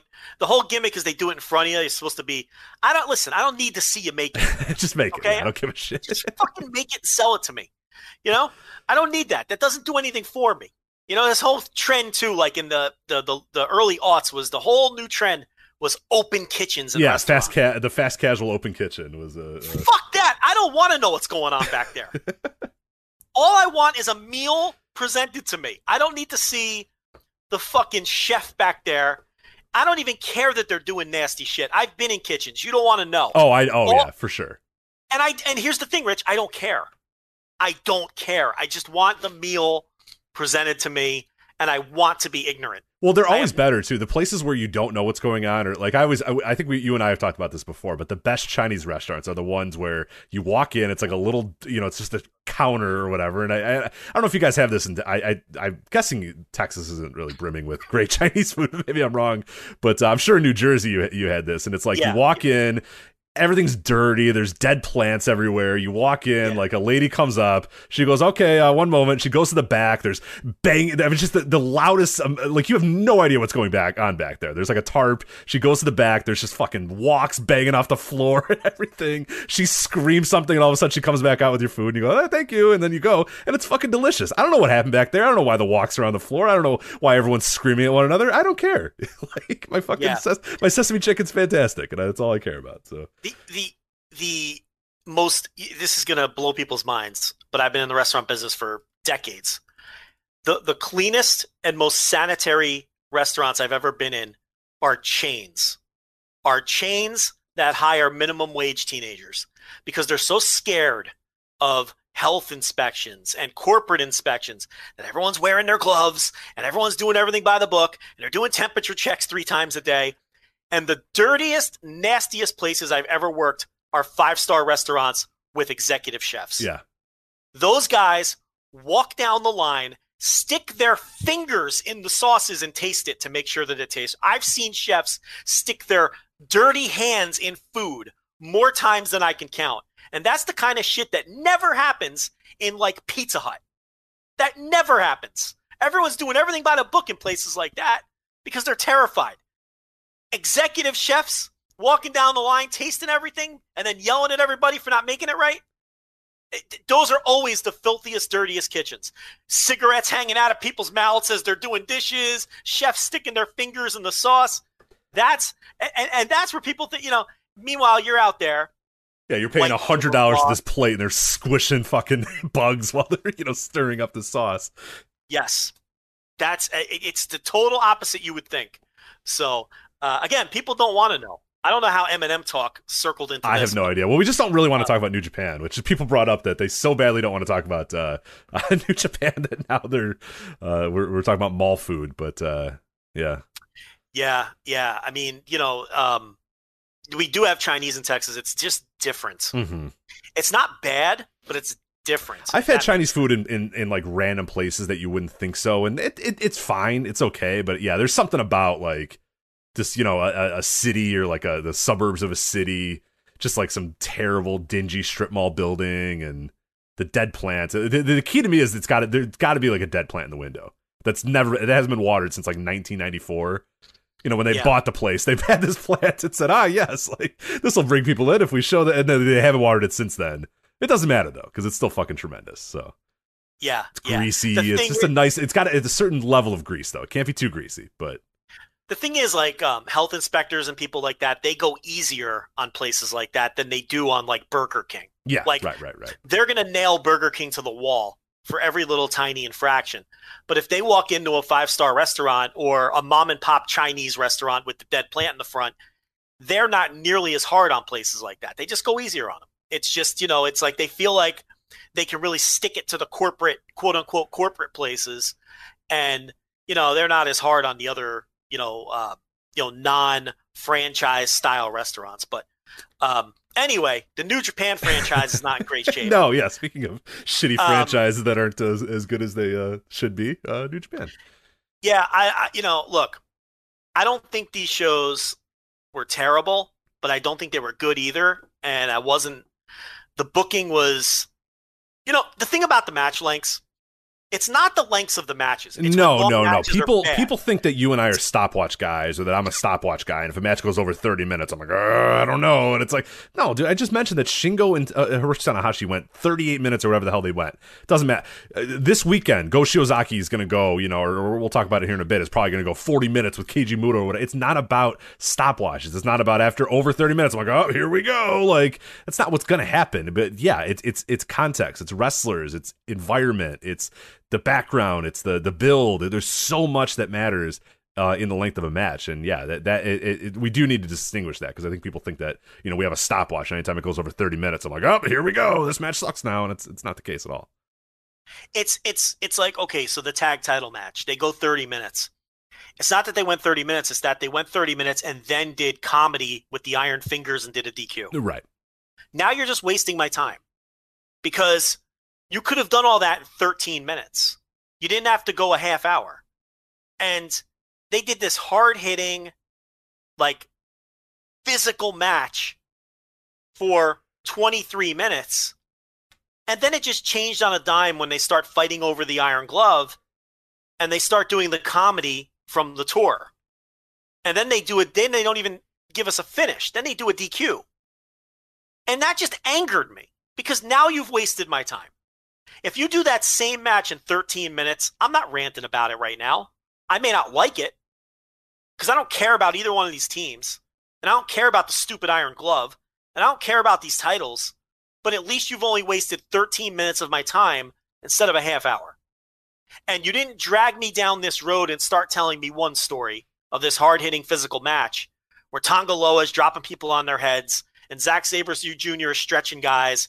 And then all of a sudden, you're fighting over this stupid Iron Glove, a story that I don't care about. Okay, and maybe you do care about it, but you could have told this story in 12 minutes instead of 29. That's when match length becomes an issue.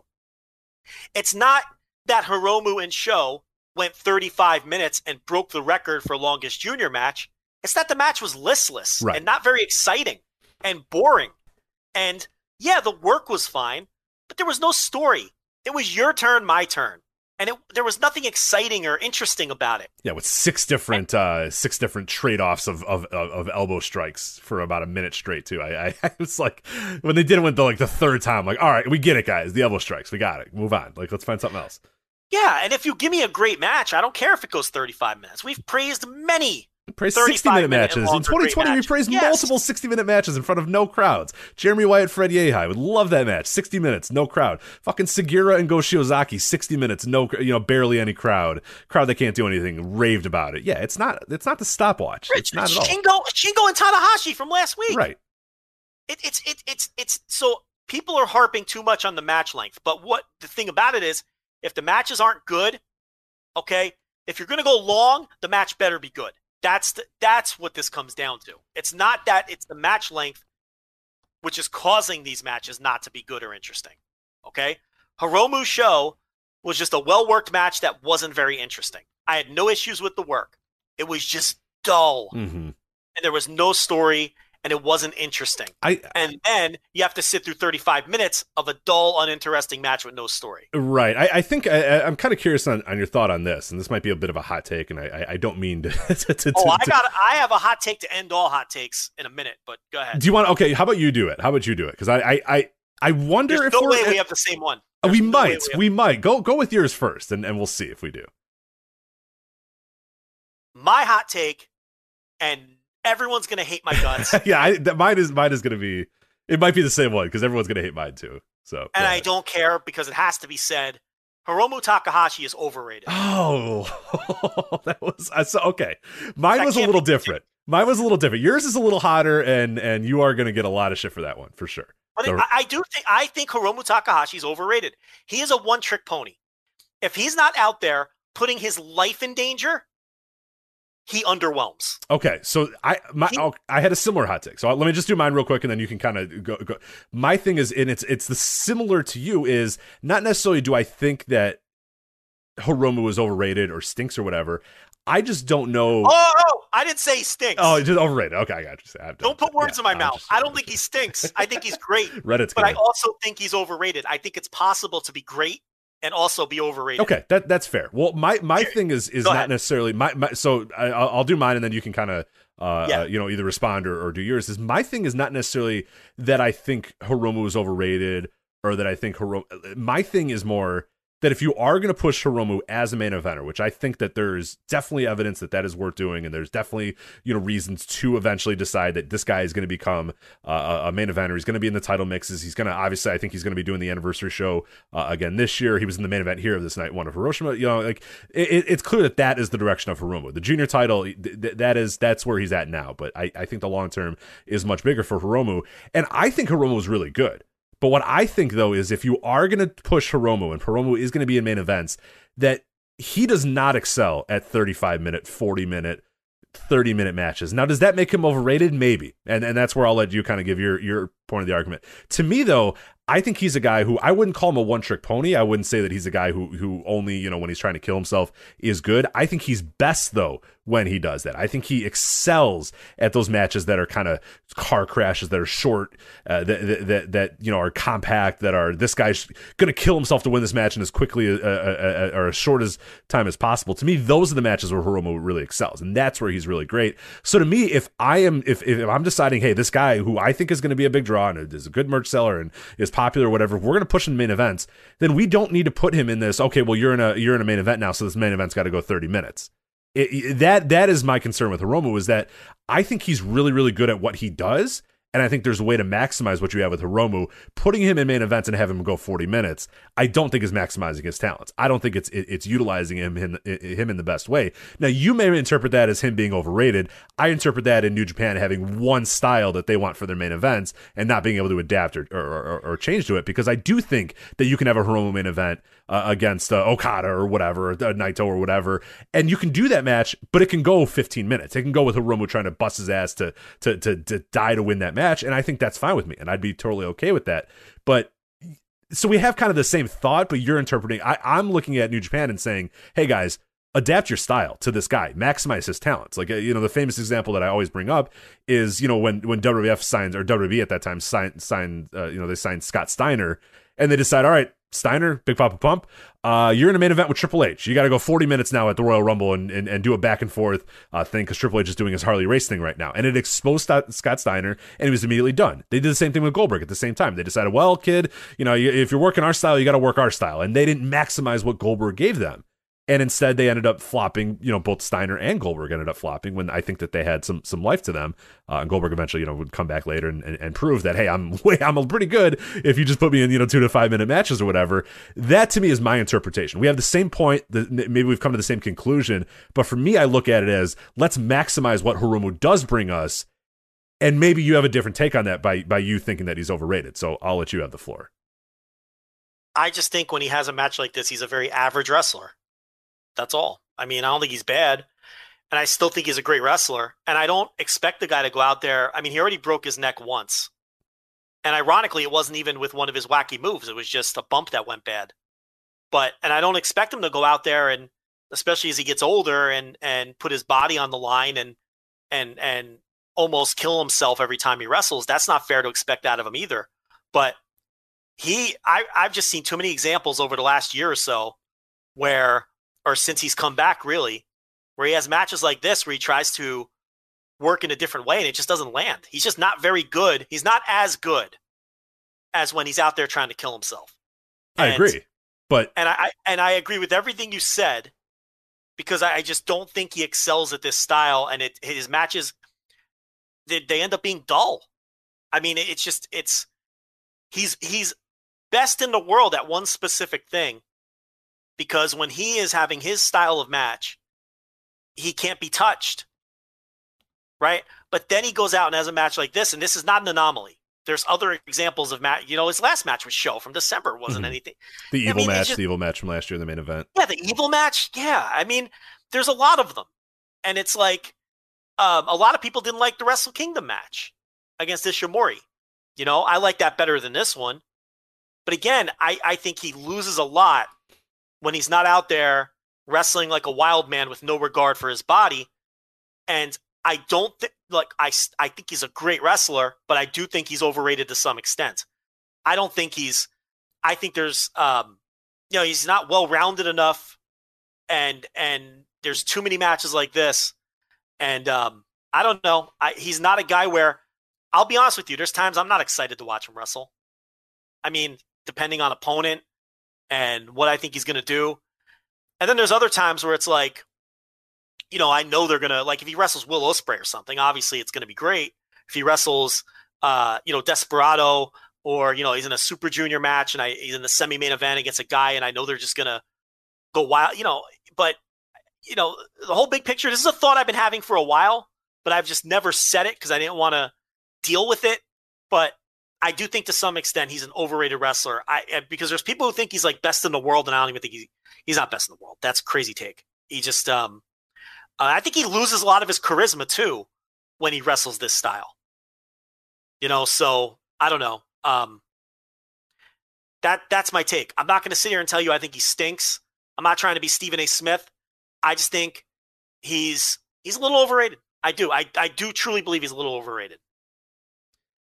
Yeah, so we, we have kind of the same because I, I don't think he excels in these style of matches, and I guess that to me is going to be the the, the thing that I if I'm New Japan I I wonder moving forward. Okay, do because I don't think that this train's going to stop. I think that they're obviously going to continue to push him throughout this next year. Uh, the anniversary show, he's probably going to be against Naito because that's what they wanted to do last year and it didn't quite happen. Like the trajectory of Hiromu, yeah. I, I question if he can hang as a main eventer now in the heavyweight style.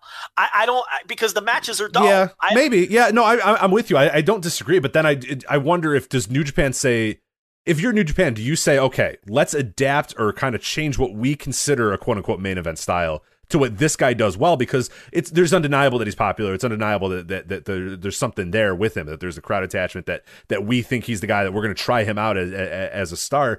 Do you think that they are strict on okay? Well, you're going to have to work these types of matches and and you have to get better at it, or do they adapt what they think of as, as a main event style and, and, and kind of adapt it to him? And it's going to be an interesting push and pull because I don't dis- I, I, I completely don't I, I don't disagree with you at all that that is going to come to a, a, a, head because I don't think you could just you know in a year's time push this guy to have 40 minute main events you, you know he, every single you know big month or whatever I he I just don't see it in him and that's fine like to me I don't care I don't need that but but it seems like you kind of need or, or, or want him to prove it in that standpoint before you really push him as a main eventer.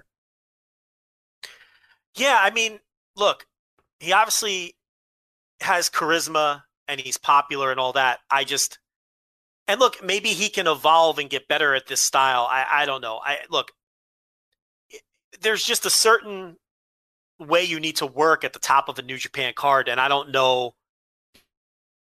Here's the thing, but but do you? I guess that's my question: is do you? Does that the... is your question? But it's like I don't think he can keep. See, I don't know. I don't even know if it's fair to expect him to go out there and put his life in danger every time he wrestles either.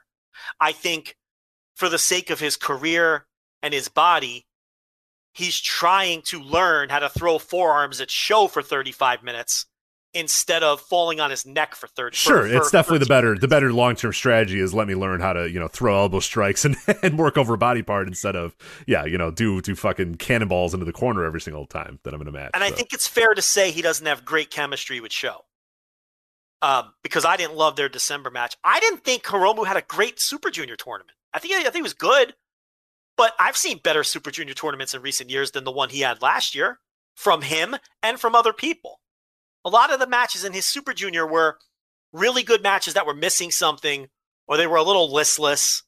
Um, you know, he topped out at like four stars for most of those matches. I'm talking the, the round robin portion. You know, um, I'm looking back at my notes now to see if my memory matches what I'm what I actually thought in real time. And I thought he peaked with the Robbie Eagles match. I went four and a quarter on that. And these are just dopey star ratings, but it's a good idea of uh, of what I was thinking at the time. And then he had a couple matches where I went four flat, you know, uh, against Douki, against SHO, and it's like this is Hiromu though, and this is a guy who some people think is the best wrestler in the world. How come he's not going out there and putting up four and a half stars every night in a tournament like Best of Super Junior? Because it's just something always seems to be missing with him. You know, and it's it's it doesn't mean that I don't think he's great because I do, but I just think that you know, I, there's no other, I don't know. I'm going to keep repeating myself. I just think he's a little overrated. That doesn't mean I think he's not good. That doesn't mean I don't think he's great. But I do think he's overhyped to some extent. And his output since he's returned from the injury has been a little spotty. Is that totally unfair? Uh, no, no, I, I, and I agree with you. It, it, to me, the the stuff that he's excelled at is the stuff that he's always excelled at. The, the the kind of the car crash matches, the matches against high flyers, the matches against juniors, the ones that are a little bit more compact, like that sort of stuff. Is, is he, I think he's still excelled in.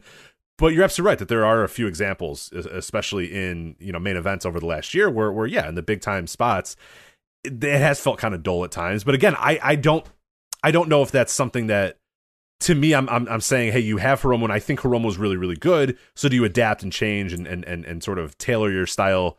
Uh, you, you, know, do you tailor to him or do you tell him he has to tailor his style? Because whatever's going, I I don't know that what's going on right now is going to work if he's in multiple you know 40 minutes. So something needs to change uh, one way or another. Either he's got to adapt his style or, or New Japan has to adapt their style, and and I don't know. It, it it's interesting.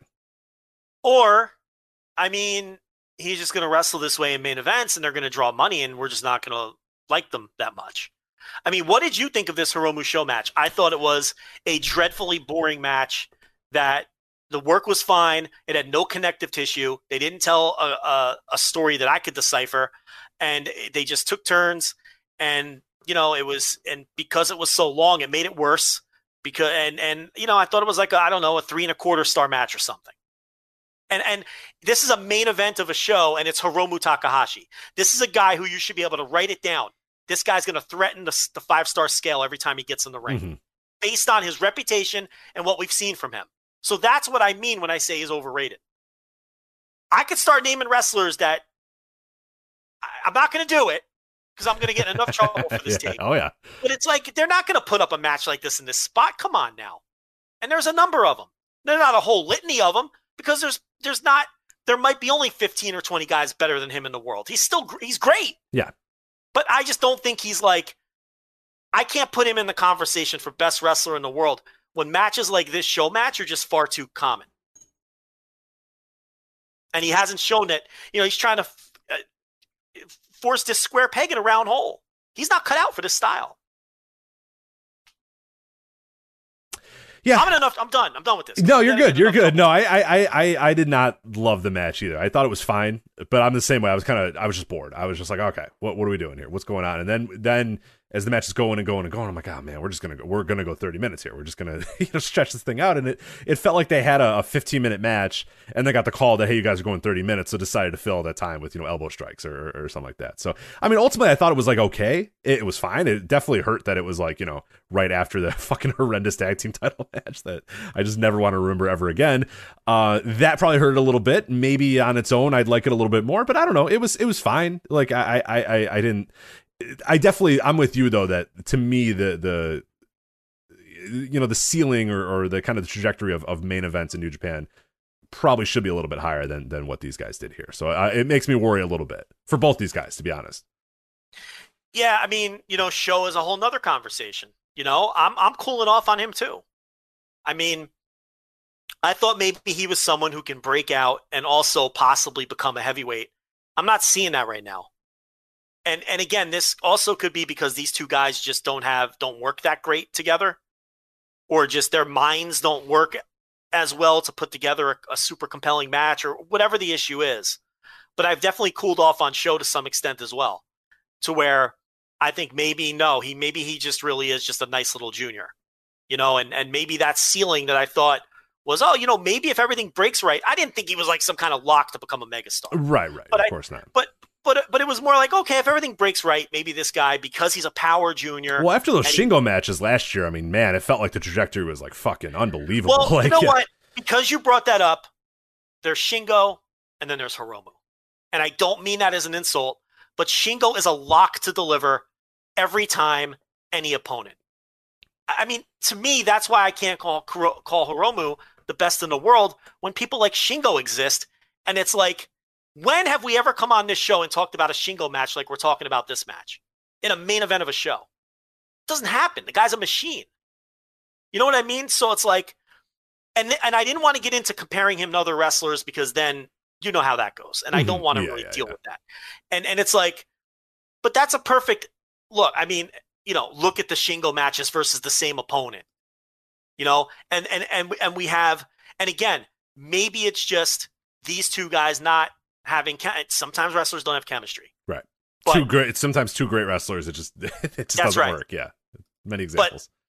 but where but I also wasn't blown away by Hiromu's Super Junior um and some of his other matches over the last year where to me and it's like all right I didn't really say anything at the time because it's like yeah you know pandemic and you know it's one match you know everybody has a but now I, it's kind of a trail here of matches that underwhelm and, and and keep in mind some of these matches I I even said all right I went four stars on them right, still right, great right, right. It's just yeah, you go in with a little bit more expectations than that. And, But and the I think bar is so high with this guy.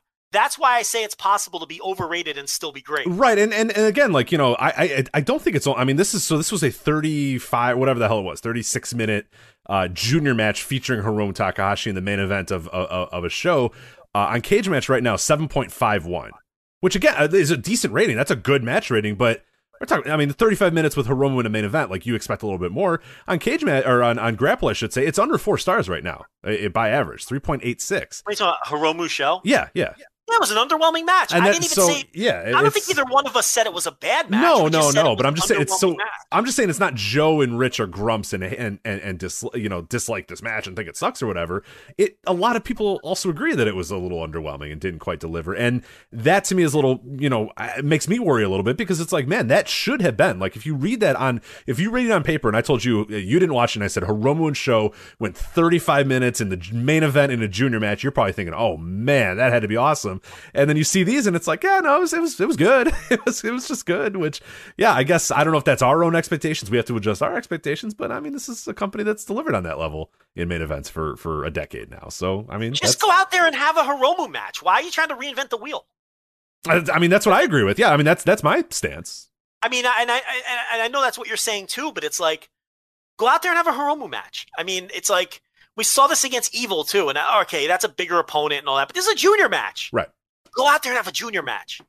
You don't have to prove anything to me by throwing fucking forearms for 35 minutes. I don't want to see that. It's not as interesting. It's not what you do best. You know? And it wasn't like SHO dragged Hiromu into his match. He didn't grapple him. He didn't this was these this was Hiromu and SHO trying to like prove something that we can go out there and throw forearms and and it just it didn't land. And you know, if it was a one off, that's one thing. I don't know. I just kind of see it's it's kind of been a pattern. So, um, at the risk of repeating myself, at I'm going to stop. He's just he's slightly overrated. He's a he's a great wrestler who's a little overrated. I don't. I think there's a, a handful of wrestlers who are clearly, you know, I, I don't. I wouldn't put him, you know, because of matches like this. So you you mentioned the tag team title match. I don't know that we need to go into too much more because I don't want to waste people's time on a match that wasted everyone's time uh, again. Yeah. But I mean, it went 30 minutes and then it was a DQ, which always sucks. I mean, I get mad when when matches are 15 minutes and they go to DQ. It's just when it's a long match to end it on a DQ is just ah, it's infuriating. It's infuriating in any company, uh, but especially this one. It, it, it it's it stands out even a little bit more. So Yeah, no, it's just um, a terrible finish if you're going to do a match of that length. My issue isn't even necessarily with the finish; it's whatever, because I don't care about these guys anyway, any either team. But a half hour and then you do all that at the end. you're right. It, After it a kind of it feels like a slap of a face. It feels like a slap in the face. Yeah. Exactly, exactly. And then the rest. Of, I mean, this was a lousy sh- uh, show. This Hiroshima show. Just it, this first night, it was just wasn't good. I mean, Naito just definitively put this Hanma thing behind them, but that was just a tag. And the Sanada Ibushi, they just couldn't. You know, those guys couldn't get heat with a blowtorch on this whole tour. I mean, just it just. You know, the Naito Hanma thing felt hotter. Oh, absolutely. I was way more looking And- forward to a Naito Hanma match that we never got, you know, in in, in, in full. But uh, yeah, I couldn't wait for that match, and I was just kind of dreading Ibushi and Sanada, which I mean, we'll talk about here in a bit. I was I was right to uh, dread that match coming up. So Yeah, and the the most interesting match on night one to me, honestly, honest to God, was the opener with Uemura stepping up to Minoru Suzuki. Uemura, to me, is high praise. And again, I'm not making a one to one comp. To me, I'm seeing some Shibata in this guy. That's what I see. Oh no doubt, I yeah. I, I, no, I, and I don't think that's And- super hot. I mean, I think when he came in, I, I, I saw the same thing. I mean, the the look, the the appearance. I think we maybe made that comp when he first appeared. you know, that's why I think we made the comp of you know he looks like a 1993 like you know New Japan Young Lion guy that's you know the seconding you, know uh, uh, Koji Kanemoto out to the ring or whatever. But like, no, I think yeah, I I I I, I see the Shibata in him too. I really do. I think I think sky's the limit for that guy. I think he's tremendous, and and and, and we'll see how it goes. But yeah, will he reach the, the the peaks that Shibata you know reached? I I don't know, but I I don't think you're nuts for for seeing a little bit of him in that. Yeah, and I and I think this is deliberate. This Suzuki stuff, kind of to give people the impression that this guy is is going to be uh, hard hitting when he's oh, fully yeah, formed. yeah, yeah and they get it. I mean, if you look at the book, and I think I talked about it in the uh, the ebook, is you look at the booking of him, and you look at the way they've the, the people that he's in there with. It's it's not just you, and it's not Joe and Rich who think you Uemura is you know. But look at the booking. Look who he's in the ring with. Look who he interacts with. Like he interacts with main roster guys a lot. The other guys do not. The other guys will occasionally jump in there, and Yota Tsuji, you know, jumps in there, but Yota Tsuji's kind of like you know the understudy of Hiroshi Tanahashi. That's the style. Uemura is not the understudy. Uh, Uemura is like getting in there and mixing it up with these other guys and, and, and punching them back and doing that sort of stuff. So it's clear that they they definitely see something for this guy in the in the future. So no doubt. No great matches on night two either. Um, No, definitely not. the the the Kota Ibushi Sanada match. I mean, you know, they had the disappointing G1 match that was mostly botchless. So this was like regressing back to the mean because I thought Sanada was terrible in this match. And not just the obvious stuff like the cutter to the floor, which was one of the most embarrassing spots you'll see in New It's so I mean, but he, he was, you know, then he did a pop up cutter in the ring a few minutes later where it was just he did it to air. You know, he was nowhere near Ibushi on that one. They actually replayed that cutter to the floor. What are they replay? I know. I what do you do? Like, dude, I have a buddy who works in like, you know, he works in, in in he's like one of the big replay guys for all the major sports. So he's everywhere. He was just at the Super Bowl doing all that sort of stuff. Like he, they have this like crew, and they're like the top replay crew in the world. And my buddy somehow found a way uh, to get in there. It's a fascinating job to to learn the world of sports replays or whatever. But there's a guy's job. There's one guy that sits there, and his job is to watch it and go, nope. No, and, and and and cut it exactly. And you have about four seconds to decide what you're going to do. But I think like how do you not see that this is not what you want to go to a replay to, especially in New Japan where it's not, you know, on the Super Bowl, you're replaying every single play over and over again. You need to find the right shot, the right angle, when to cut it, all that sort of stuff. New Japan shows like what, three, four replays a show at most? I mean, four five, I mean, maybe one or two a match or whatever. Who said, yeah, let's show this, saw it in the replay monitor and said, yeah, sure, let's let's show this one again. Like, that's when you just dump. That's when you hit the delete on and go, ah, we'll grab it another time, guys. We don't need that one. That's uh that was brutal. This is um you know, this this was similar to the Hiromu SHO match, except the Hiromu SHO match was better worked. Um this was this was listless and and just dull, but also featured some sloppy work. Look, I don't think it was now maybe I do think it was bad. I was gonna say I don't think it was, but maybe it was bad. I mean, I thought it was bad. I didn't enjoy I, it I on have no, I have no issue saying it was bad. I, I, I thought this match sucked. I, I, I really did not like it. It. It's. I mean, the baseline of work was, was good, but that's. I mean, that's not enough. was me. it though? I mean, I, I don't even know if the baseline of work I was don't know. good. I guess. Yeah, I don't know. Yeah, I guess you're right. Yeah, Kota. I thought was. I thought Kota was fine in it, but not enough to overcome what I thought was a horrendous, horrendous. yeah, uh, Sanada uh, was bad. It had no heat coming in. Um, the the winner was never in doubt. That's another big problem. You could overcome that, but they didn't, and it just wasn't interesting. That's the problem. These two main events just weren't interesting, and I don't know. I thought it was like a three star match, and I don't think that's not the New Japan standard. What we've learned here since New Japan has restarted is that they are no longer a lock to have great big shows because they have had a lot of big shows since the restart in this pandemic era that have just not been good shows at all. These two weren't good. Last summer, I thought they had a, sh- a three or four show string that weren't good.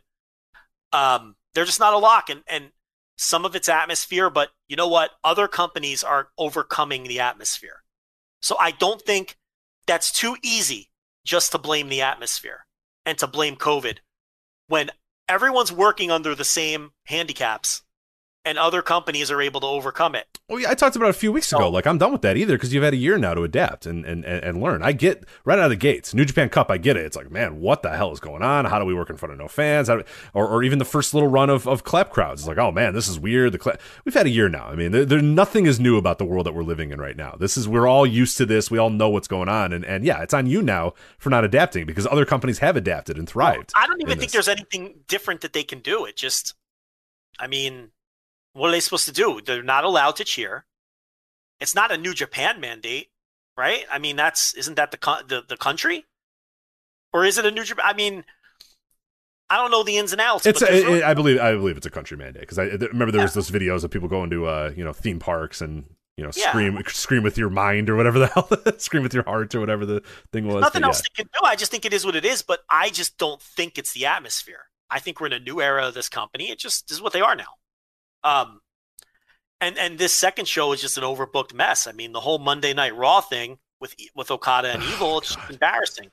But I will say this: it was far less offensive to me than the tag team title DQ because they didn't waste a half hour of my time. true. The I, I the tag yeah match- okay.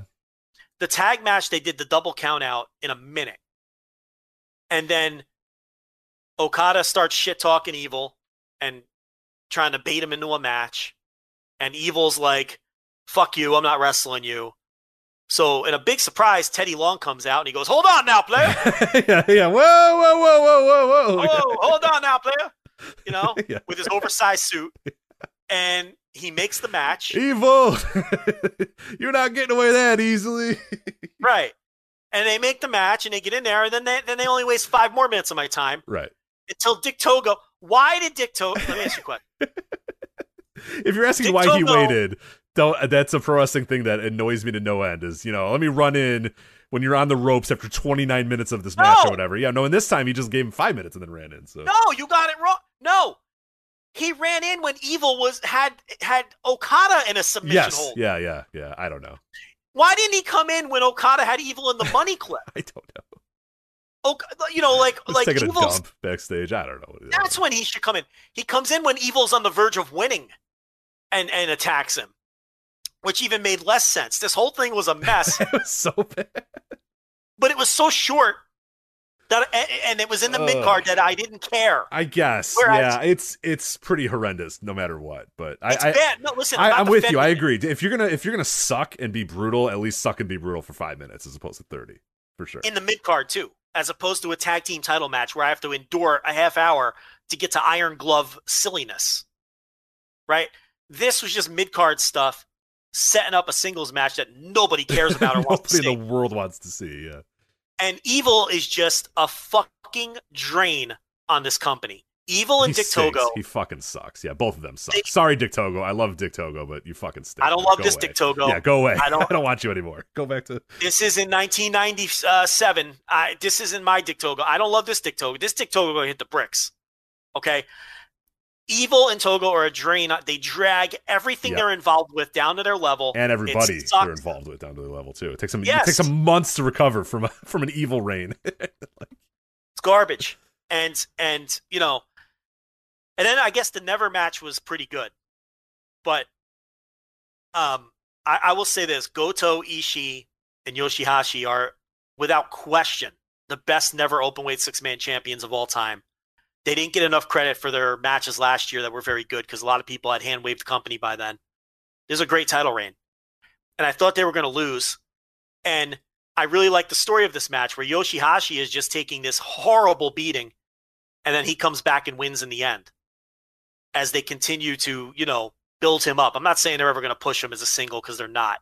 But it's a nice little story they're telling this is him. fine. Honestly, if this is if this is the the the, the peak of of Yoshihashi, I'm fine with it because he's not a dork. He's not a geek anymore. Like you might think he like I, uh, people can still use that term.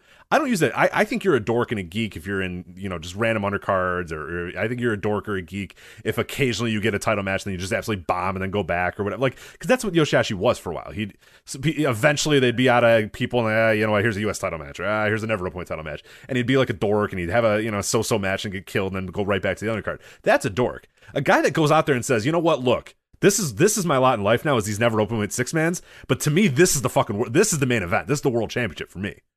And that's I, I I buy into that Yoshihashi story, and I love that story. I love the idea of a guy saying, you know what? Nah, this is my title. I don't I don't care what other people think of this title. This is the most important title to me, and he wrestles like it's the most important title to him, and he's awesome, and I love this. They're Yeah. the, far and away the best champions.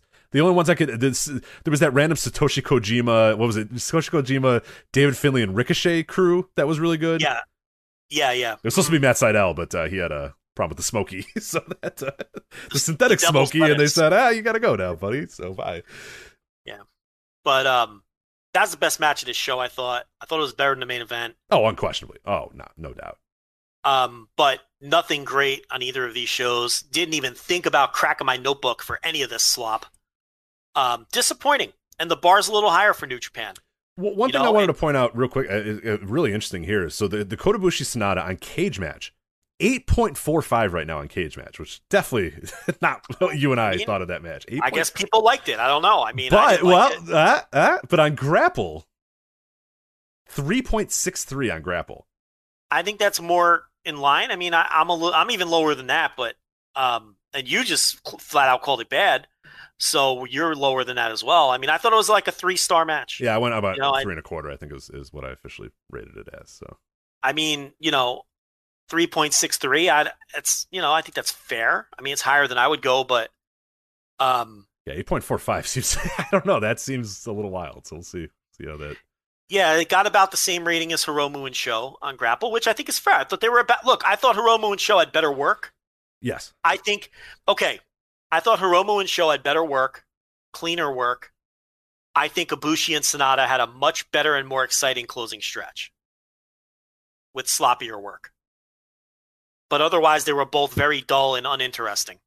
That's my that's my Yeah. No, that's for my sure. take in comparison. Yeah, and and I think the, the the question now, you know, for me at least is yeah, there's Sanada who we know he's just a fucking dork and he stinks or whatever. Whatever. I, I I'm done with the Sanada thing. I just don't want to deal with him anymore. I don't really care.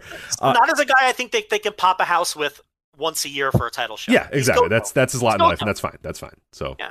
I, I'll admit that I was wrong in thinking he was going to be a star, that he was going to be this this monumental star or whatever. It's just not I mean, going he to kind happen. of is. so. A, you know what? He kind of is a star, but he's not a guy you're gonna build your company around or pushes the top guy. Yeah, But right, right, right. But yeah, he'll get those. He'll get those shots, and he'll sell some tickets, and he's he's obviously Yeah. pretty popular. So that, I mean, that's good. But yeah, But again, there's also a working standard, and I think they understand that he he doesn't meet that. yeah. Well, I. I, and that's what I mean. Like, I think they have seen that he fails a, a strong word, but as uh, I guess that's one of, that he's failed at, at reaching that standard. So they're fine with him just being occasionally a guy that pops up in, in title matches, then goes back down and does other stuff. And and that's I, I think we've seen that already. I mean, this it, th- these last two years would have been the time to make him a bona fide every you know month type of guy, and he's he's not that, and that's. That's fine. That's okay. But yeah, that, that's clear what they thought. But what I was to bring up is is is this Kota Ibushi reign that we've had so far. What what do you make of of the Kota Ibushi double title reign that we've had? Uh, you know, right now we've had obviously the, the the you know the Wrestle Kingdom, and we had the build to these New Beginning shows, which you know there was there was some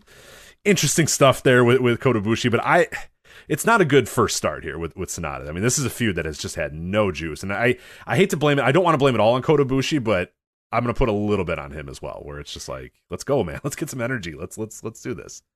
I don't know. He's had one match against a a, a, a Sanada. I don't know. I, I think it's too soon to tell. I mean, he's going to wrestle Naito next, and they always have great matches, no matter what. Um, I'm not so sure about the story going into that. yeah, let, let's. You want to talk about that now? So, uh, Yeah, so after the match, uh, Kota Ibushi wins. Obviously, uh, Naito comes out, and everyone's thinking, "Oh, okay, here we go, Naito versus Kota Ibushi, double titles, little rematch from Wrestle Kingdom." And then Naito says, "Yeah, Intercontinental title. I'll go for that title." And here we are. So yeah. I mean, I I think that with the Castle Attack being a double night because it's a double night, correct? I think that you're probably going to get a second Ibushi match for the other title because you can't just have him lose, defend and lose the Intercontinental because then your world champion's a geek who just lost. So the next night he'll have to successfully defend against someone with the big belt to kind of get his heat back, so to speak. And I think Shingo's perfect for that spot. So you might get Naito on night one and Shingo on night two. And then I'd, I'd inverse. makes- I'd, I'd flip that actually if I were if I were you. I, it seems weird. I know it seems weird, yeah, but to me, I like the idea of Shingo taking Kota Ibushi to his absolute fucking limit on Yeah, night yeah. one, 40 minutes. You know what I mean? And it's just like then Kota Ibushi comes the next night and he's got he's all bandaged up, he's all taped up, and he's like, all right, let's go. And and the burden of being the double champion is now seen in this night where he just can't do it, and Naito beats him because you know, it, and it doesn't make Kota Ibushi, and not that Kota Ibushi would look like a geek losing to Naito anyway, but there's the easy out of like, oh, the burden of being the double champion. It's just too much for anybody to handle. It's so hard for someone to handle, and Kota Ibushi, you know, could not handle it because it's just so hard to, to, to face guys on back to back nights or whatever. So that that's what I would do. I mean, it seems weird though that you're you're you know the second night is the the IC, but it's night it's a guy of Naito's level, so I don't think that'd be so ridiculous to have it uh, be there. And and it's gonna be awkward and it's gonna be weird. And and honestly, we mentioned this. go back to when they first announced these double titles, and New Japan fans first got mad at us and decided that we hated New Japan and they hated us and, and all that sort of stuff. Is when you and I from day one, and I remember us bringing up this exact scenario: is that yes, you can have a double champion, but at some point, this double champion either has to lose to a guy of an IC level which just doesn't look good. Or somebody has to come out and go, "Yeah, I want the IC titles," and it's like, really, you don't want the? I got this title too. You want this one? They're like, "No, I want the IC title." It's like, all right, you can have the secondary title. That, was always going to be an awkward thing. Is that either the, the the guy with the double championships was going to lose to somebody that is quote unquote below his level, or a guy that is his level is going to challenge for the second title for some reason. yeah, this here. stinks, and I don't, uh, this stinks, and I don't like it. Well, we're I here, mean, and and they were going to have to do this anyway, which is again Well, they why I said they- don't do what, these fucking double titles. Like it's stupid. I disagree that they have to do this though. All you have to do is have a Bushi come out, cut a promo, and say, I have achieved my godlike status. I did what I wanted to do. I don't have time to defend both of these titles. I respect it too much to keep it on the back burner. So I'm vacating the Intercontinental title. But Done. I think the problem with that though is you would have had to. I, I think you would have had to do that with Naito originally. you I can think- do it now. I but mean, I think it makes Ibushi kind of look like a dork though if he's like, ah, I can't do this. Well, because the guy just did it last year. The guy just defended Yeah. both titles. Yeah, but he defended them together. Yeah, Okay, so but why? Why like- is Kota then? Why is Kota defending him separately? because I think the way out of it is he's being challenged for it separately, right? So he can say, "Look, I respect this too much. It's the Nakamura belt. Uh, it's not fair to the lineage and the history of this great title. I don't want it anymore," or something to that effect. And I don't think that makes him look like a geek. I mean, but now they've botched it all up because they already had Naito challenge for it. You know what I mean? I, he could have just given a promo and said that this title deserves better than what I can give it. I'm only one man. I guess he can't say that because he's a god, but you get the idea. right when you're yeah right. Just fucking vacate it. They they box themselves into these corners, and you don't have to, right? The whole to Well, me, they didn't have to do it two okay. years, and they did it two years ago. They boxed. I'm going to tell you why they did it for Naito, though. This is why I'm okay with doing it for Naito. He has to have something Okada never had. Sure. So his his whole arc was finally beating Okada, but not just beating Okada, but achieving something that Okada has never achieved and can't ever achieve, and that's being the first double champion. Okada can never do that. Naito has that over Okada forever. For his, for for till the end of the world. So I didn't have a problem with that. Now, do I think Naito should have vacated it the way I just laid out? Yes. They didn't do that. But now Ibushi can just vacate it. I don't understand why. It's not this complicated riddle or puzzle to get out of this, but they're making it one. And they're they're making it overly convoluted. Just fucking vacate it. It's not a big deal. And then you could have Will Ospreay and somebody else fight over it next month, and it would be a gigantic achievement for somebody like Will Ospreay to win it. Even though the other guy just gave it up. Because number one, he's a heel. He can prance around and act like it's the more important. There's a million different things you could do. Just give it up. Why make it this complicated riddle? Why have Naito come out and challenge for the lesser belt? It's bad. Yeah. Well, I mean, it, it, it sucks though because again, you go back and listen to the episode that we did when they announced these double titles, and we had mentioned that this exact scenario would, would, would come to a head, and we obviously we had no idea what 2020 would bring to us, but we both kind of, I, I think I was on record as saying that yeah, have Naito win both of the belts, and the day after go, hey, you know what? I got both the belts. I did it. I unified it. I re- I reached my goal. But you know, the top. I, I to me, I've always considered the IWGP title the, the main title. So that's the one I'm going to keep, and I'm going to vacate the IC title and let other people fight for it. I I said that that's what they should do. They should do that immediately after Wrestle Kingdom. you were next- right. And and and, were they, and they should have done it. And then the longer they didn't do it, and the longer they kept these titles together, I said that we would reach this scenario where yeah, you have either a champion lose to a guy beneath him where you know you know Kota Ibushi loses a match to Will Ospreay, like you said, to, to get the title, or Naito loses to Will Ospreay last year, or whatever, or whoever it is, insert a name of, or you have yeah, you have Naito come out and say, "I want the IC title," and it's like, oh, okay, like sure, you could have the second title, that's fine, and then like because that's what would have that's what they would have had to do if they boxed themselves in this corner, and they did, and and here we are. So I don't know. I mean, like I guess just rip the band-aid off at this point. Like it sucks, and I don't like it, but at, least moving forward, having the separate titles, I think is is, is going to be important. Unless you know, it's Kota Ibushi just beats Naito and has both the titles again, which I really don't think is going to happen. But uh, who knows? Who who the hell knows anymore with New Japan? So I mean, it just it stinks how they're getting out of it. It's just I don't like this at all. But I do think that he should defend the other title on the other show. I like your idea of him being worn out and that being his out for losing. But I really don't care. As I think as long as you have as long as he wins defending the big belt, he doesn't look as much of like as much of a geek for losing the lesser belt. You can't just have him go out there and lose the lesser belt and then just carry on as the as the world champion. He looks like an absolute geek if you do that. And I you know, so he's got to beat somebody on the other show. So hopefully that's what they're doing, but they really need to get on with it and figure out who it's going to be. Otherwise, that might not be what they're doing, and they might really just be doing this. And if Naito's just challenging for one belt, he has to win, right? He can't lose. That doesn't make sense. you're, you're right, but I don't know anymore with these guys, but uh, there I you don't go. know either. I, yeah. Yeah, I'm, I'm, I we, we used to be able to predict in lockstep with New Japan, and these days it's it's it's becoming uh, much more difficult. So that's uh, that is New Japan Pro Wrestling. Uh, we have reviews up on the website. well, I guess well, we so. should say that it's going to probably be Okada and Evil, and then the whole ELP Hiromu thing. Which, if you've been listening to this show, you knew that this was how it's going to play out. ELP Mhm. is going to beat him, Oh yeah, and then Hiromu's going to chase because that's what they were going to do last year. And but they're also going to have matches for the one show is going to be for the tag titles, the other show is going to be for the singles title. right, right. And then we've got, of course, Tanahashi and O-Khan. O-Khan should win that. And then, um, you know, uh, I, I don't, I don't know what you do with Shingo, Will Ospreay. They're not really set up for anything. No, I mean the, the, there was a moment where Ibushi on one of the Road Two shows, I think the second, I want to say, where Ibu, or Shingo was on commentary and Ibushi just like you know walked up to him and showed him both the titles and made funny faces at him, and Shingo kind of gave him a death stare, and then they never followed up on that. Which to me, I was like, oh well, there you go, we're building up to a Shingo uh, Kota Ibushi, but we haven't gotten there, and Castle Attack like very soon, so I don't know if I don't know when I they're really going to do that. So. I think that's what they're going to do. I think, I, I ultimately, I think they're going to do Shingo.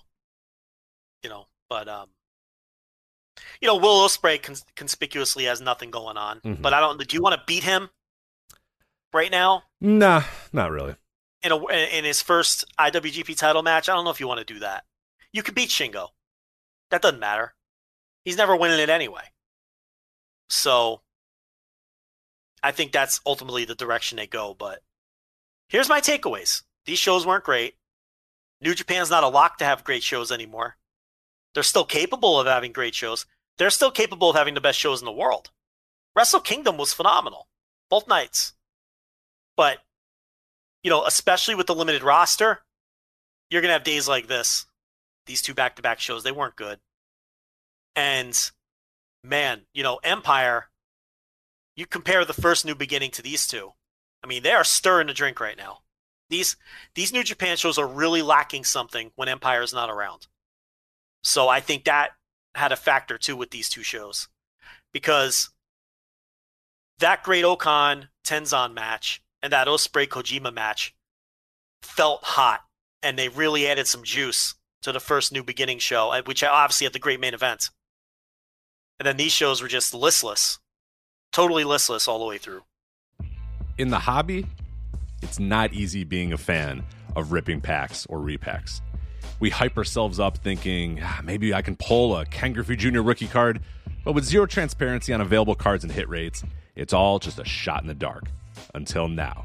Introducing slab packs from arenaclub.com, the only repack that provides real value, a complete view of all possible cards, and clear hit rates for each one. Now, when I buy slab packs at Arena Club, it finally feels like I know what I'm getting. I was able to open an Arena Club slab pack, and and I'll be honest, it was a lot better than what you normally do. Say you go to a card show and there's a random innocuous brown bag of cards, and yeah, you can open it and look, it's going to be junk. You're you you know what I mean? Like you know what you're probably going to get in those. Maybe you find that fun.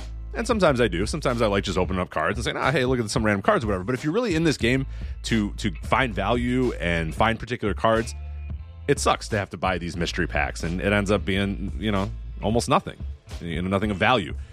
Not with Arena Club. You can display again of all available cards, hit rates, grading, so you know that when you're opening up the slab pack, you are going to get something valuable. You are getting something good. And Arena Club, in addition to having those great slab packs we just talked about, is also a marketplace for card collecting, buying, trading, selling, displaying, all that sort of stuff. But those Arena Club slab packs, man, they are revolutionizing the repack game with transparency. After your pulls are revealed, they'll immediately be placed in your vault for safekeeping or trading and selling, and you can have them officially graded by Arena Club as well. So again, uh, sending these things off, it's going to be officially graded by Arena Club, and the Arena Club grading process is accurate, fast, and transparent with full grade rationale provided and explanation of how your card was scored. So whether you're buying, selling, trading, or displaying, Arena Club is the card collecting platform that you have to check out. So right now, I've got a special offer here for Voices of Wrestling Network listeners. You can get 10% off of your first purchase by going to arenaclub.com slash VOWnet. Again, that's arenaclub.com slash VOWnet. Now, that's a crazy offer. That's 10% off a $400 slab pack. $40 off right there. 10% off your first purchase. No matter what that purchase is, 10% off. Again, that's arenaclub.com slash VOWnet. arenaclub.com slash VOWnet for 10% off your first purchase on Arena Club. And we thank them for sponsoring the Voices of Wrestling Podcast Network. Uh, so we got about another hour here, so we'll quickly go over these. Uh, we gotta these- go. Let's go. Yeah, let's get let's get through these two uh, two shows. we got gonna talk- challenged, Rich, and we're failing. uh, we're failing, but Um, we're not going to. No, we're going to succeed because these two previews, I think, will go pretty quick. NXT Takeover, Vengeance Day on Valentine's Day. So if you are a, a sad, lonely individual, you can sit home on Sunday night and watch NXT Takeover, uh, Vengeance Day. I'm not, So- a, I'm not a sad individual, and I'll be sitting home Sunday night. I think everyone will be sitting home Sunday night. yeah, you're not going anywhere. I mean, you know. well, Pandemic, you know. I mean, I'm, I'm probably not doing Uh, anything either. I'll probably just make dinner and then watch this as well. So that's, I mean, a lot of people are going to go out. I mean, because we punted the pandemic like eight yeah, months yeah, ago. yeah, right. You know what I think? It's like everyone gets mad at Kacy Catanzaro and Ricochet, and it's like, you think they're the only ones? Jesus, no. Go to my fucking people- look, follow my Facebook. You know, look on my Instagram. Yeah, I I am now one of the only ones that still is trying to you know do some stuff. Dave, even like even in wrestling though, like they have become the lightning rods only because she's so brazen well, about she it. shares it all. You just go and do it without having a fucking Instagram live about you doing it. I assure you, these entire rosters, NXT, AEW, WWE, they're all doing it. Especially the younger you get. These these people in their twenties, they're all out there partying, all of them. Rich, society at large, people in their twenties aren't respecting this thing. Why do you think the first people in line for the vaccine after the frontline workers and the seniors are young adults in their 20s because we accept that none of them are going to conform and stay in the house.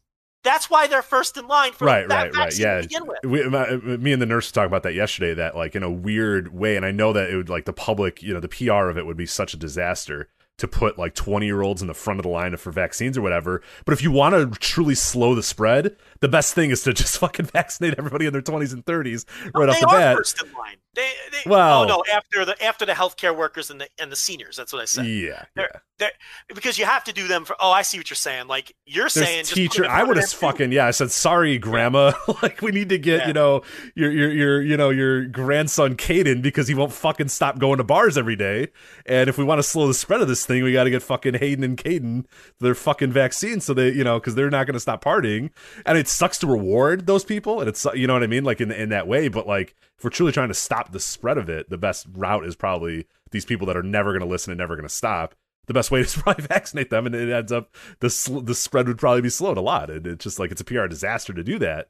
But uh, Yeah. honestly, if if if you know if that's the goal is to slow the spread, uh, t- people in their twenties and thirties, you're, you're you know would probably be the I best mean, people to I do. mean, logically, you would do the healthcare workers, the essential workers, and the seniors, which is what they're doing, right? Logically, you would do them, and then you would just work backwards based on age because the risk factor increases the older you are, right? Logically, that's what you would do, but that's not what we're That doing. if everybody was following the rules, that's exactly the route you would go. But Yeah. nobody is following the rules, so that's not the route you can do. Well, So yeah, and the younger you are, the less likely you are to follow the rules. So we have put the 20 year olds to the front of the line right. yet everyone thinks Kacy Catanzaro is the world's biggest heel. She's become the lightning rod, but they're all out there partying, all of them. Why do you think people mysteriously disappear from TV for two weeks at a time? They're all out there doing it. Okay? And it's so funny because all these people on Twitter, all these young people on Twitter burying her. You think all these people on Twitter are staying in the house either? They're all virtuous on Twitter. Okay? Uh, look around. People punted this thing eight months ago. Nobody's staying in the house except me. I'm the only person that stays in the house.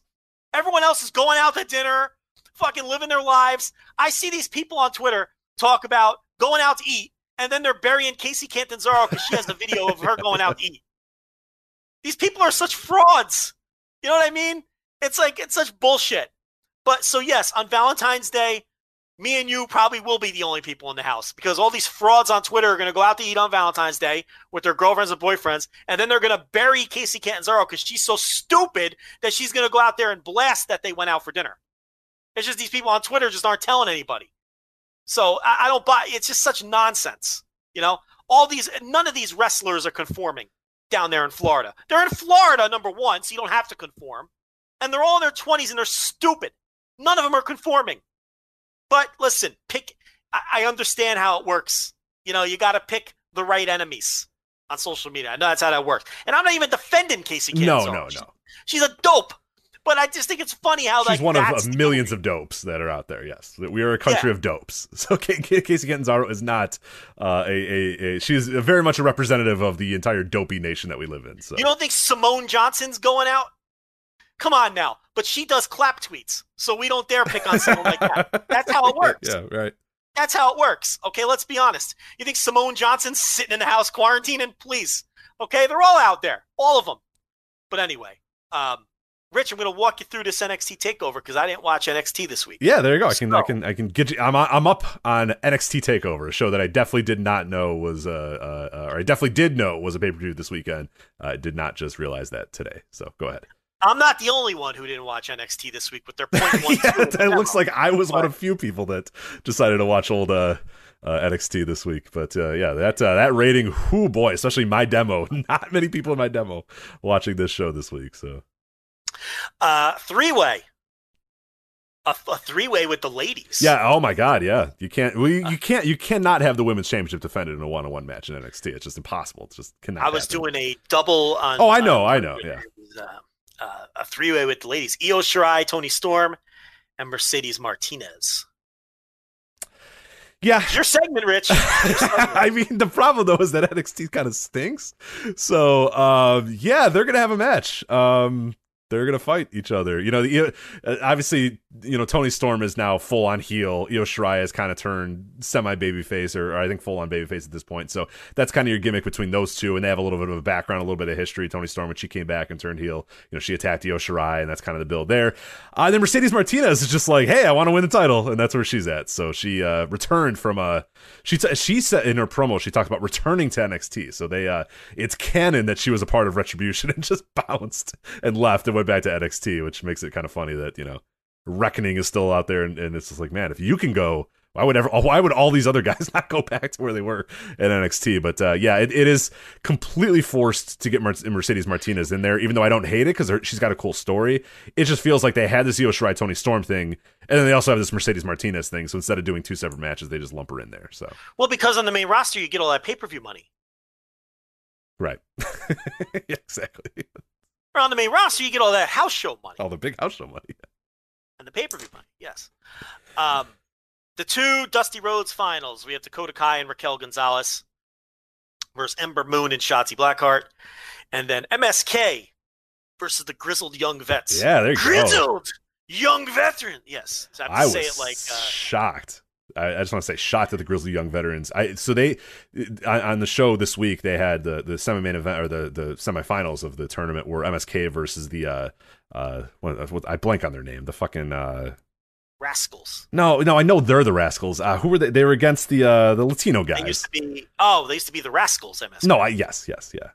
What's what's the what's the tag team name of the uh Phantasmo? Oh, Legado, Legado del Fantasma. Yeah, yeah, there you go. Yeah, yeah, those guys. So they, they had a great match. That's an. I would definitely go and watch that one if I were you. And you're absolutely on the money. And every time I watch them, you're absolutely on the money that MSK is like perfect for this company. Where on the indies, like they would have to work, you know, 15 minute matches. They'd have to. This is like, all right, guys, you got seven minutes to do all your shit, and they just do all their shit in seven minutes, and it's awesome because like it's just it's the it, the bell rings and they just fucking do shit for seven minutes. There's just structure. yeah, and there's a little bit of structure to it too, but like so, but but it, it, in a way, it's it's it's pretty it, it's very well done. So they they won their match and they looked good and and, and they seem like the favorites to, to win this uh, entire tournament.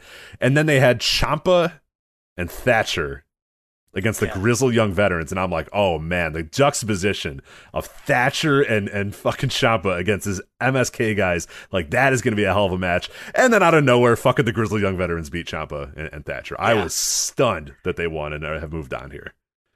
I like Grizzled Young Veterans, so I hope they win. No, I, I like them too, but it's just yeah. I was thinking, man, there's no way that they're gonna have the Grizzly Young Veterans win this match, and and here they are, man. So they're uh, they're in a main event, so good for them. When they, when they wrestle, do you take off your shoe and hold it up? I don't know why they do that for, for James Gibson, but the British fans, yeah, you know, I don't. Yeah, I, don't, I never got that, and I don't. I think I got explained to me once, and I didn't. It didn't make much sense. So I just I in my living room, I hold up a shoe. I, you find it the nearest shoe Yes. do it. So there's that one. Uh, but anyway, that that so that final, I, I'm kind of interested in that one though because it still is, even though it's not Ciampa and Thatcher, it is still a juxtaposition of MSK just fucking doing shit and flying all over the place versus the slow it down, grind you into the mat, grizzled young veterans. So uh, should still be a pretty fun match. Uh, and then the women's Dusty Classic, Joe. Ember Moon and Shotzi Blackheart faced uh, Indi Hartwell and Candice LeRae on the semifinal. yeah. So brutal. There, Well- I don't know that there was a spot that they didn't fuck up. In, There's a Indy there's a dirty little- so bad. Indy, Indy, Indi Hartwell is not very good. she but is there's so bad. there's a dirty little secret though too. Like Ember Moon's not that good. No, and that's I was gonna bring up of all the people in the She- match. Indi Hartwell was real bad, like horrendously bad, but she's still been, you know, she's been working for like a year or two or whatever. So I'll let her slide. She's legitimately a developmental wrestler. Right, she's fine. That's- Ember Moon was the second worst, and not that far off from Indi Hartwell, and she's been wrestling for like a decade and a half. Yeah. She uh, the inj- I don't know if it's the injury. I don't know what it, you know. She comes back from you know tearing her Achilles. Like it's not an easy injury to come back from. I, I get it, but she Yeah. is not good. Very sloppy, and and and she wasn't always the smoothest worker either. uh, If No, we're being honest, not. like she was always, but she was able to kind of make up for it with athleticism and with you know high you know some Very some, dynamic. yeah, dynamic high spots, you know, big stuff like that. She doesn't do that as much, so it, it, it looks even more even worse. Uh Candice fucked up a dive and landed on her face. Shotzi was Shotzi. It's just it was so bad. Oh, Sounds like a hell of a match. yeah, so that's the build to this women's final here, where uh, I hope Dakota Kai and Raquel Gonzalez wins, but uh, I know old H loves the uh, loves the Shotzi, so who knows what's gonna happen there? So maybe she'll maybe she'll win it. So and he can howl. Johnny Gargano. Oh, sorry, I didn't know you were. Oh, I was gonna say that he could he could take a picture with them in the backstage and he can howl with Shotzi. So Yes.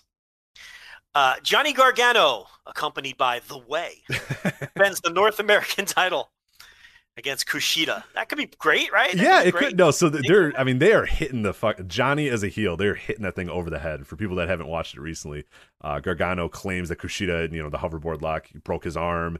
Uh, so he, he wanted to get out of this match, and he was in a wheelchair even though he broke his arm, which was kind of fun heat. Where you know they're they're lifting him into the ring, and Vic Joseph's like, "Why is he in a wheelchair? He broke his arm or whatever." Which is again, it's like it's like classic old school. Like I, I I enjoy this part. This is when it's like when it's so ridiculous, it's actually kind of funny.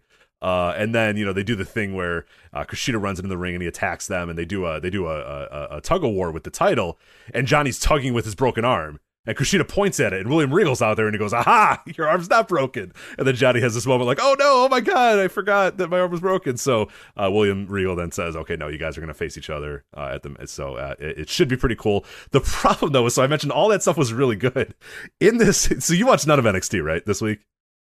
I haven't seen it. No. So it was so ridiculous. You had the Xia Li with like the thousand year old woman thing, which is just yes. fucking really, really weird.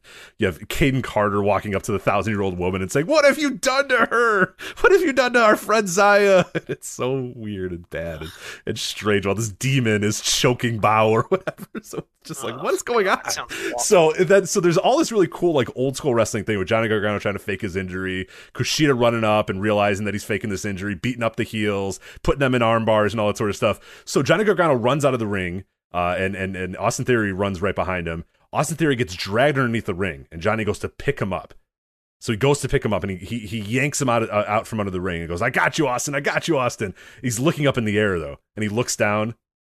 He did not pick up Austin Theory. He picked up Dexter Lumis. Oh god. so bad. So Dexter stares at him, and Johnny goes, "Ah, ah!" So bad. And then Austin Theory comes out from under the ring and goes, "Thanks, Johnny." And then he turns around. It's Dexter Lumis, and he goes, "Ah!" what a, Maybe it's better than nobody's watching. yeah, it's shit. so bad. I was like, "Man, you had something really good, and then you do that." Like the the the Gargano Kushida was just pure pro wrestling. And it ruled, and it was awesome. And the baby face looked like a million bucks. And then it all li- li- builds up to you know Dexter Lumis hiding under the ring, stealing their souls because he stares at him or whatever. It's so bad. Um, and then Finn Balor and Pete Dunne. Uh, They had So- promos, and that's it. So I don't know. I don't know. Like, No, this this will be a match that Edge is watching very closely. yeah, yeah. That's that. That was the build, and that's what they said on, on NXT. They said a match that Edge will be watching very closely: Finn Balor versus Pete Dunne. And then Pete Dunne said, like, you know, I want to win the title, and Finn Balor said, you can't win the title, and, and that's what we got here. So Edge will be rubbing his very long chin and watching this match, wondering if he's going to challenge the winner at WrestleMania. Mhm. you're right. He, he that that coward needs to challenge Walter right now. Walk out on NXT UK and say, you know what? Don't defend that title before WrestleMania because Edge, Walter, Mania, let's do it, pal. You know what? If you had some guts, Edge. Right. Edge needs to walk out and say, Sid, hey Sid, shut up for a minute. I got something to say. like, Mark Coffey, I'm going to let you finish, but yeah. I got something to say here to Walter, to the big man, you know? And uh, I'd be into Walter versus Edge. Hell yeah, And that'd it be would- awesome. and it would elevate the NXT UK Championship if uh, if Edge bypass said, you know, Roman, forget Roman Reigns, not interested in him. Um, I know I teased NXT, but what I really want is a shot at that NXT UK Gold with its fine lineage. Joe Coffey has held this title, and I want to be part of that lineage of great NXT UK champions. And then what they could do is the Gallus music could hit. Doom, doom, doom, hey now. And Joe Coffey can come down and they can do a three way at WrestleMania. How about that? Great. Yeah, perfect. yeah. Because that's what that's what they would do. Right. They- yeah. Everybody'd be really excited about Edge versus Walter. There'd be a bunch of like gifs and tweets and everybody, oh my god, and then yeah, oh, oh, oh, Yeah. And Joe Coffey would Uh, there's not going to be a match without me, without Gallus. And then Sid Scala would say, he'd, he'd be waving his finger in the air and he'd go, You know, I have an idea. I've got an idea for you boys. People I think know we're how we making can this up. this. We're not making this up. This is NXT UK, by the way. I know how we could settle this, you know, and, and he would make it a three way, you know? And then Johnny Saint would just, you know, someone would pull his string and make him nod.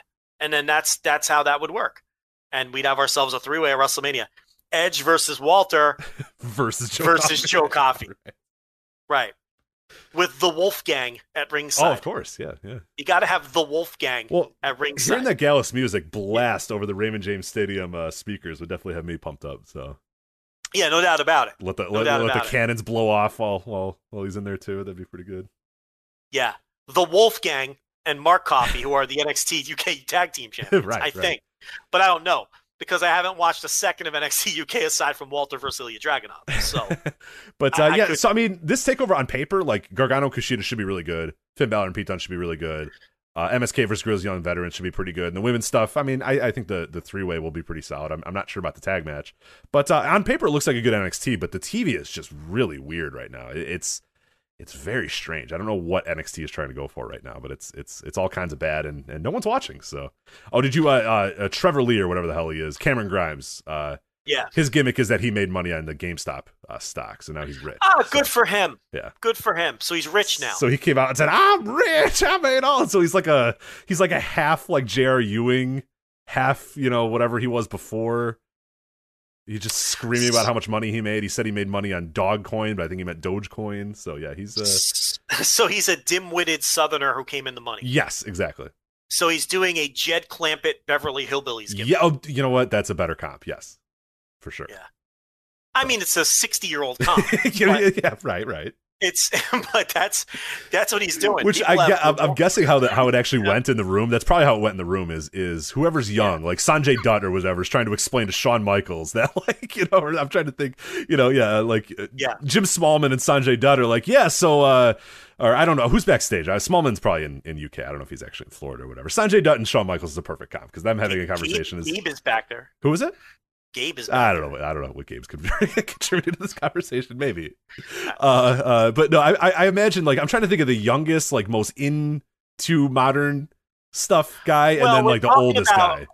We're talking about agents here. None of them are spring chickens. But yeah, Sanjay Dutt's probably in his late 30s or Yeah, 40s. he he understands. right? Like so, okay. So what probably happened to Shawn Michaels is like, uh, Sanjay, what's up with this uh this GameStop thing? What's going on with this thing?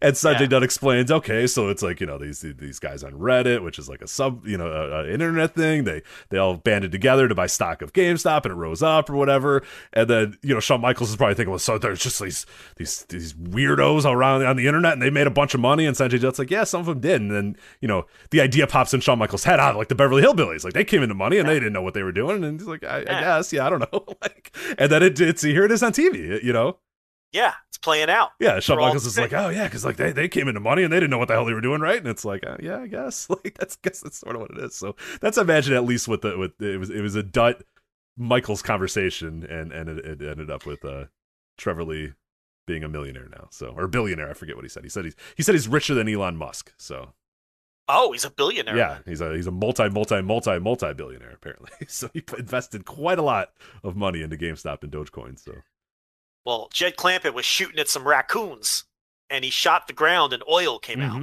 the ground, and that's how he became rich. Uh, liquid gold, Texas tea, liquid Texas gold. tea, yeah, Yes. And uh, so they packed up and moved to Beverly Hills. Why? I don't know. yeah. I don't know. I guess yeah. if you have money, you just, I guess I have to live in I've been to Beverly, Beverly Hills. Hills. It fucking stinks. I'd rather live somewhere else for To sure. live next door to Bobby the Brain Heenan, who also allegedly lived in Beverly Hills. Beverly Hills, Minnesota. Yeah, Beverly Hills, Chicago. Yeah. Heenan. right.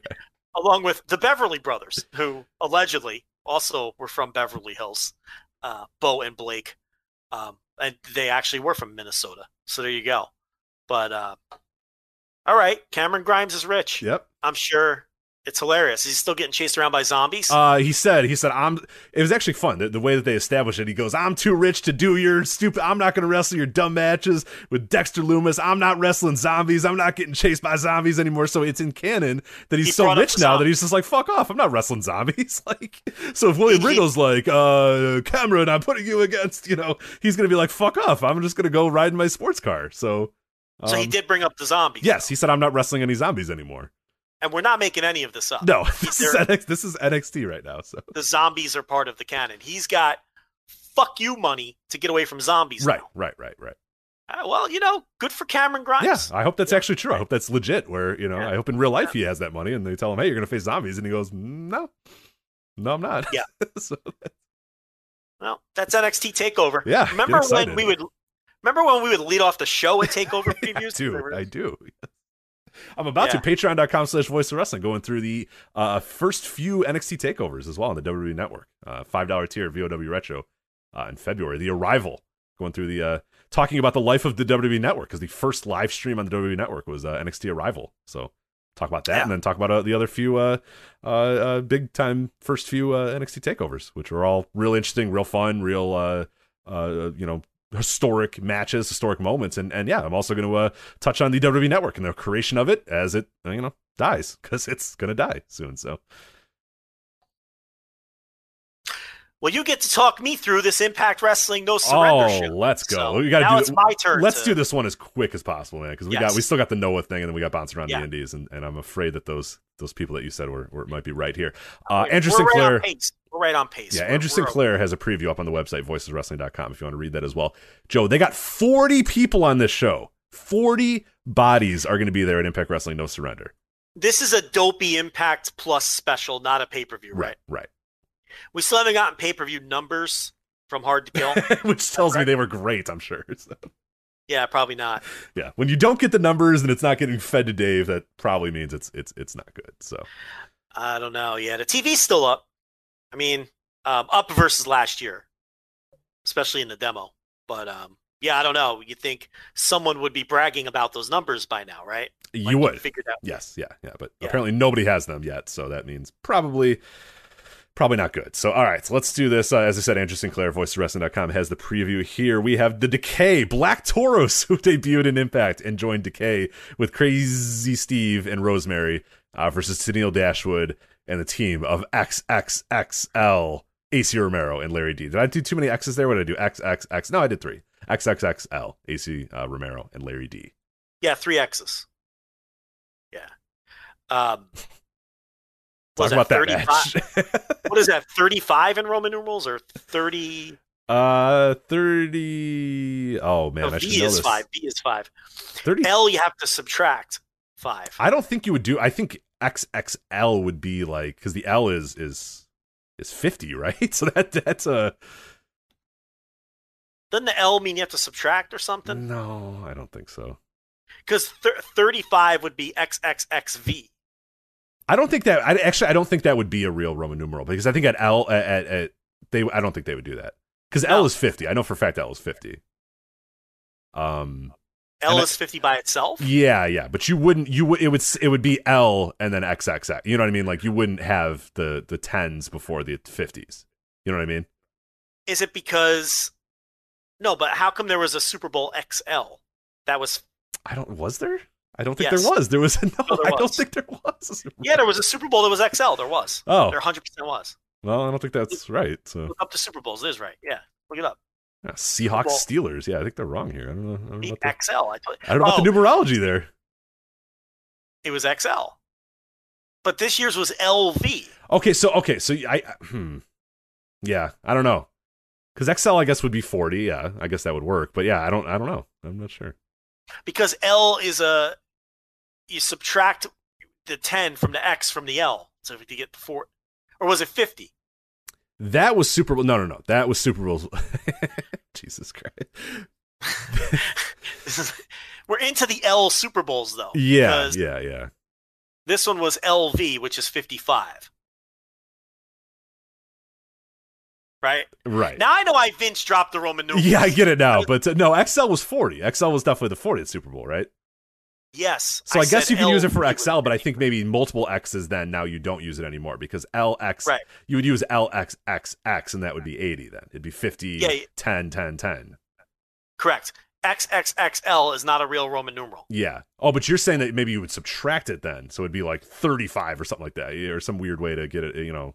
Yeah, no, I'm just saying, I that can't be a real Roman numeral XXXL because you you the the okay. This is hard to. ex- I understand it in my head, but I can't explain it because you, that would not be. You can't have 30 and then 50. Like Right, it'd be negative right, right. 20 or something. Exactly. Right, Right. right. You can't have that because you gotta. Anyway, nobody cares. um, this is why WrestleMania dropped the Roman numerals because Because Vince was trying to figure out, ah, god damn it. Who cares? Get get rid of it. Yeah. WrestleMania pirate ship. That's good enough. But LX was 55. It, well, no, wait. LV is 55 because Yes. L is 50, Yeah. V is 5. It's straightforward. There's no subtracting going on because there's so, you, just whatever. Um, yeah, that's going to be comedy. What's next? Thank you. Uh, Jordynne Grace, Jazz, and ODB versus Deonna Purrazzo, Kimberly, and Susan. That's going to be awful. ODB is back, though. Yeah. Jazz. I don't know why AEW didn't bring in Jazz. She looked good in Yeah, that Battle. Royal. Yeah. That's a good veteran hand. All right. Uh, Jake something. They finally gave his name. He is now Jake something. He's not cousin Jake anymore. The big Right. blow off. Jake something versus cousin Deaner. Eh, at least it's a match with a story coming in. Yep. Something's up you. with Joe Doering, though. Something's up with Joe Doering. They never let him wrestle. Yeah, I don't know what's going on. He, I, I don't know what physically is wrong with him, but yeah, they are just. Something's wrong with him. Yeah, they're Yeah. not putting him in the ring, and which kind of leads me to believe. Uh, I mean, what do you do with like why? You know, unless you know that like an X amount of time we're gonna be able to use him in the ring, but like I'm sorry, he doesn't offer me anything then. You know, Yeah. without getting in the ring. But this Yeah. boy, Impact Knockout Tag Team Titles, Texas Tornado, no DQ. All right, ready for this? Uh, Pure Six Brawl here. Uh, Kiera Hogan and Tasha Steelz versus Havok and Nevaeh, which is heaven spelled backwards. Yeah, I yeah. No How bad is this gonna be? How gotten to is this Kiera Hogan? Every six months complaining that someone's stealing her gimmick. Like she's saying Sasha Banks is stealing her gimmick. She's saying, uh, you know, before that she complained that she, someone else was stealing her gimmick. uh, I don't think anyone's paying attention. to No, Kiera. Yeah, Banks sorry. I, I don't know that anybody is, yeah, really watching Kiera Hogan a tapes Second thought to her. and saying, "Oh man, okay, that's what I'm gonna do." like, let's, Yeah. yeah, I think I think Sasha's got her herself figured out. I don't think she needs Kiera Hogan tapes to to get there. So Okay, here's those impact numbers. Impact numbers I was talking about. I found it. This is from Brandon Thurston, uh, the TV. In 18 to 49, Impact is up 15% year over year over February 2020. So that's actually a uh, pretty impressive number. They are the only wrestling show that is up year over year in February in 18 to 49. AEW is down 5% um, after this week's numbers. NXT, Raw, and SmackDown are obviously way down. Impact is up 15% in 18 to 49 year over year in February. So that shows you the Kenny Omega effect. AEW Impact and SmackDown are up in February versus January. In other words, February 2021 is up versus January 2021 in overall viewership. And NXT and Raw are down.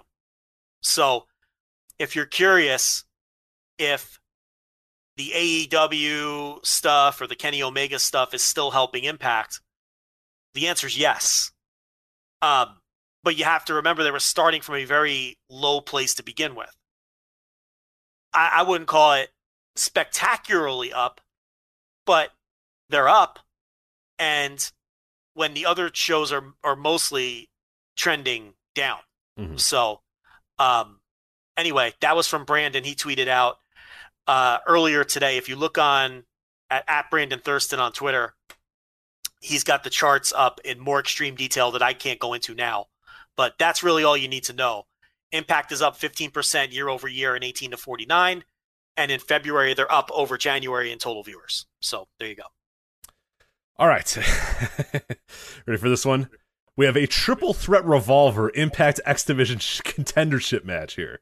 Ace Austin, Blake Christian, Chris Bey, Daivari, Josh Alexander. You really can't find anything better for Josh Alexander. Jesus Christ. Suicide, Trey Miguel, and Willie Mack. Joe, do you know the rules of a triple threat survivor match? No. Okay, I'll read them for you right here. Three competitors start the match. When one is pinned or submitted, another will enter the fray. Oh. Gabe Sapolsky here. The triple threat matches will continue until there are no more entrants, in which the final pinfall or mission submission will earn the victor a shot at the X Division Championship. This is WCW as fuck here. So convoluted. So, all right, you start with three guys. One guy's out, another guy comes in. Yeah, I guess. That's not that bad. I mean, it's stupid. I thought it'd be worse. No, I mean, it's pretty dumb. I don't know. I mean, basically, what they're doing is it's it's going to be a three way match all the way through instead of a seven way match from the start. Mm. So cool. I don't know. I would just rather a singles match. And you really can't find anything better for Josh Alexander than to be in a triple threat revolver match. Good lord. Anyway, um, no, well, I mean, he could be having a blow off against Ethan Page, but yeah, can't do that. Uh, Eddie Edwards and Matt Cardona. Oh my god, I'm marking out, bro. Matt Cardona versus Brian Myers and Hernandez.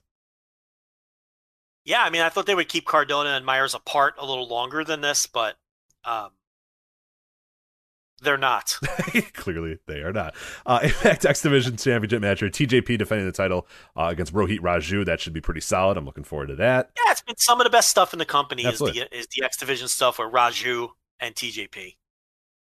Uh, this one, which I, I watched the, some of the videos leading up to this here, Impact World Championship. Rich Swann defending the title against Tommy Dreamer. Tommy Dreamer put his hair in a man bun. Did you see that? And he's fucking ready to go. It, it's, it's exactly, if you haven't seen any of the build for this, just imagine what Tommy Dreamer being like, this is my life. This is what I worked. You know, that like, it's, it's that promo, that build. And, uh, you know what? It's, whatever. It's an Impact Plus special. It's it it, it is what it is. But uh, yeah, I, I mean, I'm looking forward to seeing it. and I'm looking forward to see what he does. But uh, you know, it's serious Tommy Dreamer. It's not you know bullshit. It probably won't be plunder. I guess it'll be an actual wrestling match. But I don't know. We'll see. Swann versus Dreamer. So, Well, this is the problem. They don't have.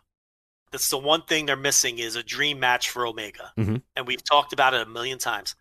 They don't have that iconic Impact associated wrestler who's a big star who they can put in there with Omega.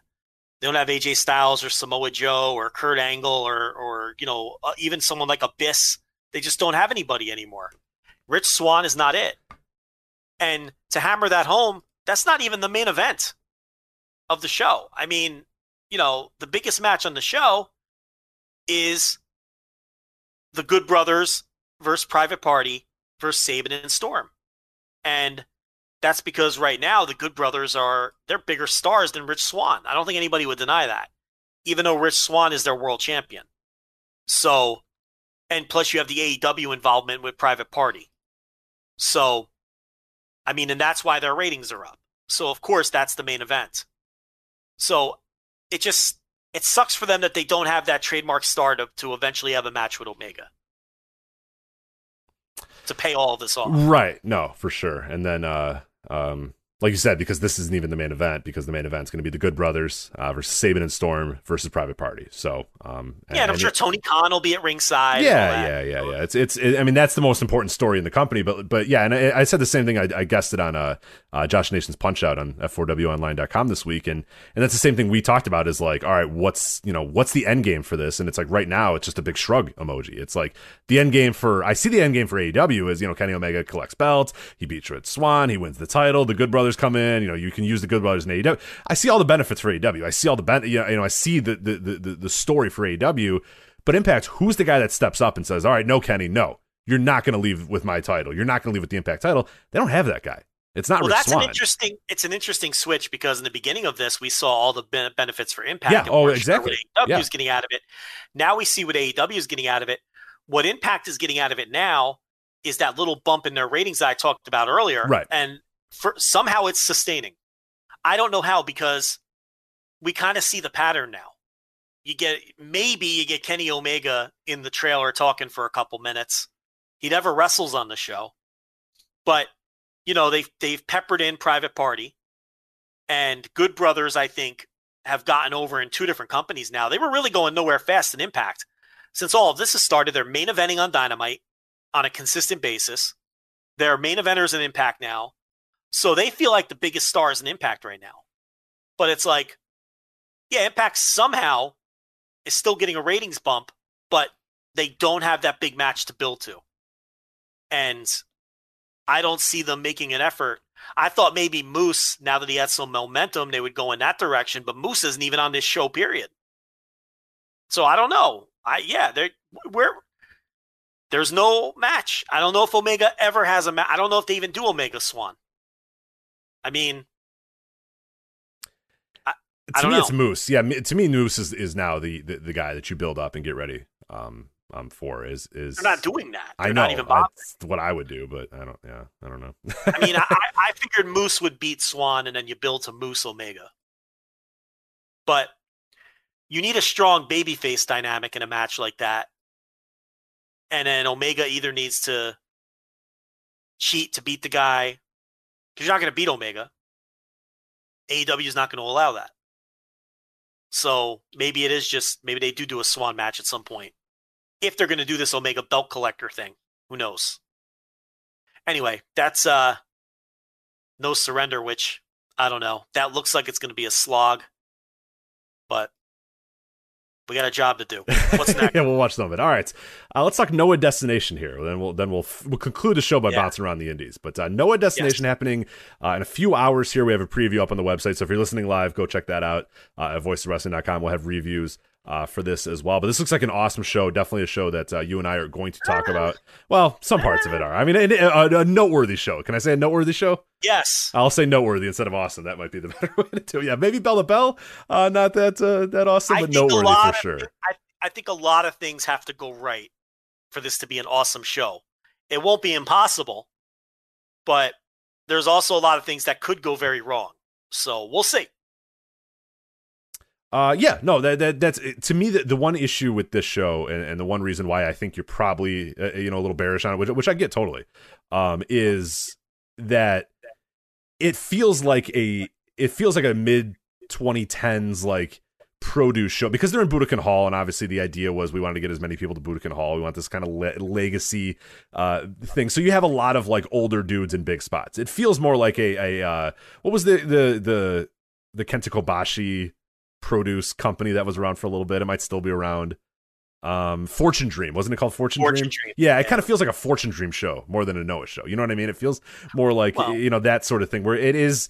It's half like young dudes doing stuff, but then it's also a lot of the old guys too in big prominent spots in the show. I mean, obviously the main event, and it's not just the main event. The semi main event too. It, it, it is it has got a lot of sort of old school legacy, old school Budokan Hall stuff to it. So, which makes it an interesting show, but maybe not necessarily a great bell to bell show from that sense.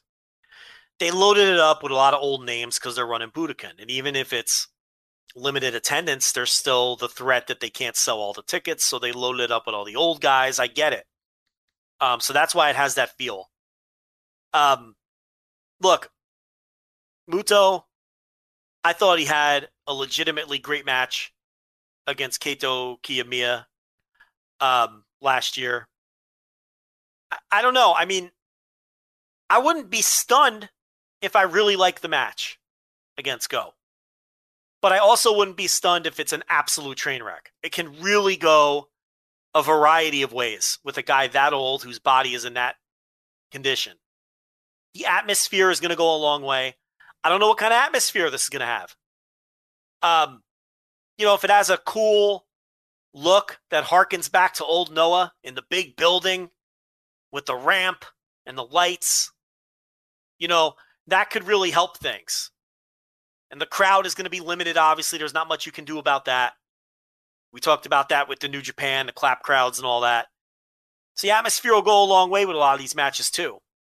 You know, if if it feels like a huge match, then the main event it'll help the main event. You know, Masakatsu Funaki.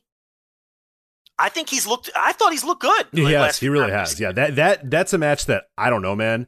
It could be really, really fun and really, really good, or or it could. But I'm leaning to the side of it being really, really fun and good because Kenoh fucking rocks and uh, Funaki's looked pretty good too. So I'm I'm very curious, but it does have the potential to also not be great too. So, I mean, Kenoh's doing this shooter thing.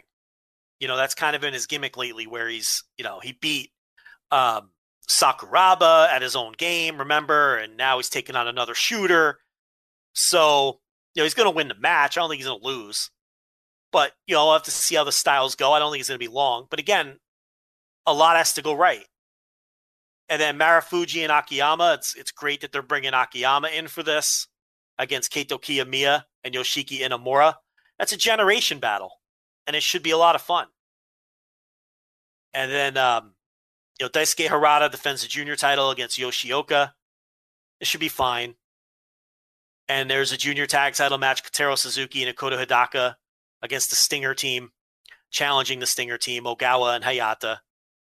So we'll see if we'll play junior musical chairs again on this show. yeah, who's turning on who, Joe? Make the prediction right now. I mean, how can you predict anything? With the way that they right it's it's it feels like a, a, a flip of a coin at sometimes too or a flip of like an eight sided die where you just decide all right these these six guys are turning on these six guys so who the fuck knows but someone's turning for sure right? I, I think we can we can definitely say that so. And then you got a couple people who just kind of got left out of the bigger matches and it's a shame because you got Nakajima Kitamiya Soya Neo and Tadasuke you know on the Kongo side just a 10 man tag against Sugiura Gun Takashi Sugiura Sakuraba uh, Ironhead, uh, Murakami, Kendo Kashin, and Nosawa Rongai. So it's Kongo versus Sugiura Gun. And you kind of wish Nakajima and Sugiura had a bigger role on the show. It's just not their time in the booking. So, and a lot of that is, well, you bringing in your Keiji Mutos and your Funakis, they're going to take up the spots at the top of the card, you know? And, and these other guys get squeezed out. And I don't know I don't know how I feel about that. I mean, I know why they feel like they have to do this. But at the same time, it's like half attendance or something. You know? I don't know. Yeah, this uh, this this makes more sense in the context of a fully like okay, we need to definitely fill out fill Budokan Hall, or we definitely need the whole show seems like it, it, felt like at some point they probably could have not you know changed the style of this match where you don't or this this entire show where you don't need to have all the legends in the big spots, unless you want it for the the, the purposes of you're in Budokan, so you're kind of you know a nod to the past or whatever. But in terms of like drawing money and selling tickets, like I, I don't really know that you needed all this stuff for a, half filled, but maybe they did. I don't know. I, I it's not my money, it's not my business, so you know whatever. But yeah, why don't you just do Nakajima versus Sugiura? I mean, I feel like I'd buy tickets for that. Yeah, I don't know. I mean, are people really clamoring to buy tickets to watch Kazuyuki Fujita in a ten man tag? I mean. I, I don't. I don't know. Maybe um, not me. Not me. Not me for sure. So. So we got Masaaki Mochizuki and Masato Tanaka against Muhammad Yone and Taniguchi. That sounds fucking awesome. I don't know about you, so. I mean, Taniguchi, it can you know sometimes he looks like the worst wrestler on earth, and other times he's shockingly good. So I don't know. Yone is what he is, which is just an average pro wrestler. And the other team's really cool, but yeah, I don't know how much Taniguchi and Yone want to get kicked in the face by those two guys. I mean, so who knows? Um, and then there's some other undercard stuff. Hajime Ohara and Yohei uh, with Kai Fujimura against Atsushi Kotoge, Junta Miyawaki, and Yasutaka Yano. and then um, Akitoshi Saito and Masao Inoue, because you got to get them on there for Budokan. yeah, yeah. I mean, you know, the Dark Agents, Daiki Inaba and Kinya Okada. So, um, yeah, that's the show. I mean, I think atmosphere is going to go a long way with this one. So, and a lot of the matches have, you know, I'm, I'm, I'm a little nervous. I think, you know, a lot has to go right. I wouldn't be shocked if any of those top matches are great, but I also wouldn't be shocked if they fall apart. Now, I really don't think they should put the belt on Muto. I know a lot of people think that they will. Some of it is people doing shtick. Some of it is people really think they're going to do it. A real shame if Shiozaki's reign ends to that guy and not someone that's a full timer on the Mm-hmm. roster. You know, I don't think it'll be the end of the world or anything. I'm not going to be mad, but I really think Go should survive this one. Yeah, I think? agree. I, I think there's a different there. There's there's certainly a, a like I can listen to the case that Muto should win, and it'd be cool if Muto won or whatever.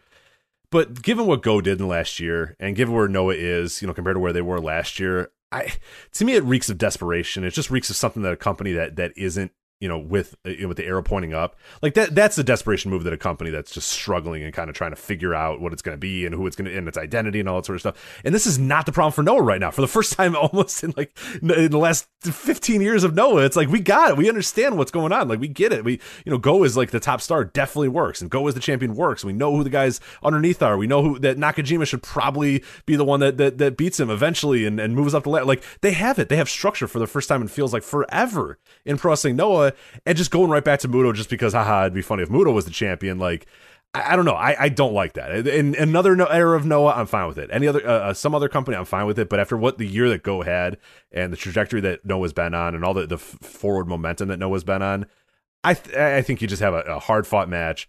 Go beats him. KG gives him the stamp of approval, the handshake, and you move on with it. You, you know that I think is more than enough. Yeah, that's that's how it should end in that building, especially. You can have some hope see- spots. I want some. I want a shining wizard that everybody in that building thinks, "Oh my fucking god, KG is going to beat this guy." I assure you, you'll get some shining. you think I'll get a shining wizard or two, I think you'll or get a three, couple. or ten, Uh, or twenty? I don't even see the argument for Muto winning because he's not a Noah guy. No, what exactly. it's like- right, right, right. He's a New Japan guy. He's not a Noah guy.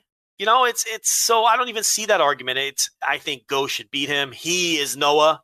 That's been the whole story of his run. I am Noah, defending the honor of Noah. Right, which would be. I mean, not- think of that. Think of the optics of Go Shiozaki defending the honor of Noah, beating Keiji Muto in Budokan Hall, and saying, "Here, no, we are here. We finally returned to Budokan Hall. We're we're, we're back from the doldrums, which you know w- w- was taking over this company over the time the last between the times we were here. We're here again, and I am Noah, and Noah is us, and whatever. And yeah, that's the the symbolism of that is way better to me." Than fucking Keiji sitting in the middle of the ring doing his little, you know, his, his pose while he's holding the G- GHC title. Like I don't love that. I, I just it's it seems desperate to me. I don't, I don't know why you go through all this effort to establish Go Shio. I mean, the whole basis of the story against Fujita was him defending the honor of Noah Right. against an outsider. The whole basis of his reign is he is Noah, you know, and um, yeah, you know, I, don't- I don't, I don't see the argument to to to have Muto end that and win the match. I mean, if you're just bringing him in to try to pop the house, he doesn't have. That doesn't mean he, him winning or losing the match is doesn't doesn't make a difference. You've already sold the tickets, so I don't know. I, I, I think they may do it. I wouldn't myself, but you know, we'll see. I, I you know, I don't think it'll make an enormous difference either way. It'll just be a bummer. I think they should build someone on their roster up to eventually unseat Shiozaki, and I think that person is Kaito Kiyomiya, who they have done a great job rehabbing this whole time during Shiozaki's reign. And now Kiyomiya feels like a guy who can be an ace. Whereas the first time he had the title, he never felt like an ace. It was too soon. It felt force fed, didn't feel natural. They fixed that. And I think ultimately he should be the guy to beat Shiozaki. But here's the problem, Rich. He already lost to Muto, which is another tip off that Muto might be winning because then you could have Kiyomiya win the title from Muto, which both avenges his loss and puts the title back on him. And then you have that whole symbolic thing. Oh, Kaito Kiyomiya beat a legend for the title. But see, I don't I don't like that. He's He's too old and too broken down. I'd rather just go beat Muto and Kiyomiya beats Go. Yeah, I, yeah, I agree. I mean, they, they've done such a great job. Like I said, for the first time, and it feels like literally this entire company's history, at least since you know 2006, 2007, 2008, it feels like for the first time ever, it's like we got a guy, we got guys underneath. We we know we, the structure of the company is there and built. We have a star, we have young stars, we have a guys we're ready to kind of move on, you, you know, to pass that torch to. We don't have to go back to the old guys. We don't have to go back to the uh, like. I would just love for them to embrace that. They have it. They've worked so hard to get to this point. Don't throw it away just for a fun little haha. Keiji Muto's our champion like that. That I don't know. That'd I guess the idea is if Kiyomiya avenges the because there's no reason for Kiyomiya to lose to Muto unless he's going to beat him again at some point. So I guess the idea is for him to beat Muto for the title, and then in in effect you're saving the the Go Shiozaki match. Whereas if he just beats Shiozaki directly, you've done the match. But again, I don't know. I just you know it's it's like New Japan has created actual stars in Japan because they don't do shit like this. right, You know? exactly, You right. know, It's just it's it's I don't know. It's it's not what I would do, but they very well may do it. And Muto beating Kiyomiya to me is is is what makes me think that Muto has a real chance to beat Shiozaki here. All right, we did it. Except we got one more segment here. Oh no no, we have one more segment. That's right. I have a question for you, Rich. I think I have an answer, but go ahead. Are you ready to go bouncing around the Indies? The music you can't hear the music, but it's playing. The listeners can can hear it. So Well, I gotta break kayfabe. I'm sorry. You can listen to it too because we're, we're we're we're a professional or, or operation here. I absolutely can hear the music. I don't know what you're talking about. The music's playing, and we're ready to bounce around various indies, starting with Josh Barnett's Bloodsport 4. Or Bloodsport is it five. well, it's Bloodsport five, aka Josh Barnett's Bloodsport four. Yes, but there's also Bloodsport 5. Yeah, Bloodsport happening. five is next weekend, which will be Josh Barnett's Bloodsport five, which will actually be Bloodsport six. Right. So for people that don't know, because there was a lot of people confused on Twitter, like Bloodsport 5's next weekend, dummy. You know, it's like the joke is that Matt Riddle's Bloodsport, the original Bloodsport, is not considered. It's not in the canon of the Josh Barnett's Bloodsports, According to Josh Barnett, according to Josh Barnett. So who it gets very gotten to if he does, which I, I I got him to retweet me saying Josh Barnett's Bloodsport 4 parentheses Bloodsport 5 because he probably thought I was promoting Bloodsport 5 coming up, but I Yes. wasn't, Josh. I was making Yeah, a joke about your bad counting, so there you go. But uh, this is Josh Barnett's Bloodsport 4 uh, happening this weekend. Uh, Josh Barnett's Bloodsport 5 will be happening next weekend, and these are available to watch both on Bloodsport.watch, which is a br- I don't know, it's their own thing. They're hosting it. that. I have no clue who's hosting it. I have no idea what's behind it. It's not Fight. It's not Independent Wrestling TV. It's not. I don't know what the hell it is. But Bloodsport.watch, twenty bucks, or I think you can pay thirty five dollars to get uh, both uh, four and five. Uh, taking place in quote a bare brick setting of an undisclosed location in Los Angeles, California. Uh, starts at 7 p.m. Eastern. Uh, your matches are Diego Perez versus Gil Guardo. I don't know who those are, but hey, good for them. Uh, Royce Isaacs versus Calder McColl. Super Beast Let me take this one. Oh, Super Beast versus Bad Dude Tito. yeah, there you go. Your boy. Los Angeles' finest. Bad dude Tito. TV reviews callback there. Uh, J.R. Kratos, Alex Coughlin, or Coughlin, or Cochlin, or whatever the fuck. He says it's a different thing every time, so I don't know what's going on anymore. Uh, Cal Jack versus Nolan Edward. Simon Grimm, a, a regular of the Bloodsport. Simon Grimm versus Tom Lawlor. Davey Boy Smith Jr. versus Calvin Tankman. And your main event, Chris Dirty Daddy Dickinson versus Jeff Cobb. Twenty dollars is pricey. That's a- that's a lot. Bloodsport dot watch production here. You don't even know how it's gonna come off or work. But uh, look, if you've seen one of these, you've seen them all. I mean, they're interesting, I guess. I like them, but I- yeah, that's I. I think people overrate them very yeah, right. Well, I think what's what's cool about Bloodsport is that it happens like a few times a year. It Yeah, happens during it's WrestleMania weekend. That's cool. It's different. It's unique. I've been to one live, and it's a lot of fun. But Yeah. the problem though is going to come if we're doing back to back weekends of Bloodsport. We got another Bloodsport coming up in in you know WrestleMania weekend. Like, I'm not down for that. Really, like I really, I like it as a unique thing. I don't want it every other month or, or every month or twice in, in two weekends. So that it could get a little long in the tooth there, but we'll see.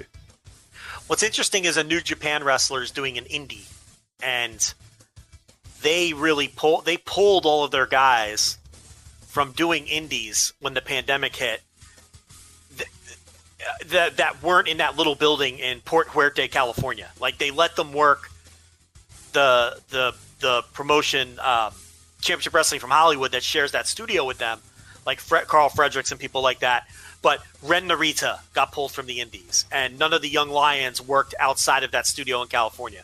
But here we have Alex Coughlin working an indie show. Now he's working a New Japan adjacent talent with JR Kratos, Mm-hmm, who's been working strong, and it's an undisclosed location. It's probably that building. Oh, I'm sure Fort it is. Yeah, I'm sure they put a maybe a, a brick wall around it, a fake brick wall, but uh, it's probably the same. Yeah. Yeah. it's probably the same location. because New Japan hasn't let their guys leave that building during Right. the pandemic. They've been very careful about that. Because remember, Ren Narita was working like Black Label Pro and all these different, and that that they snuffed that out.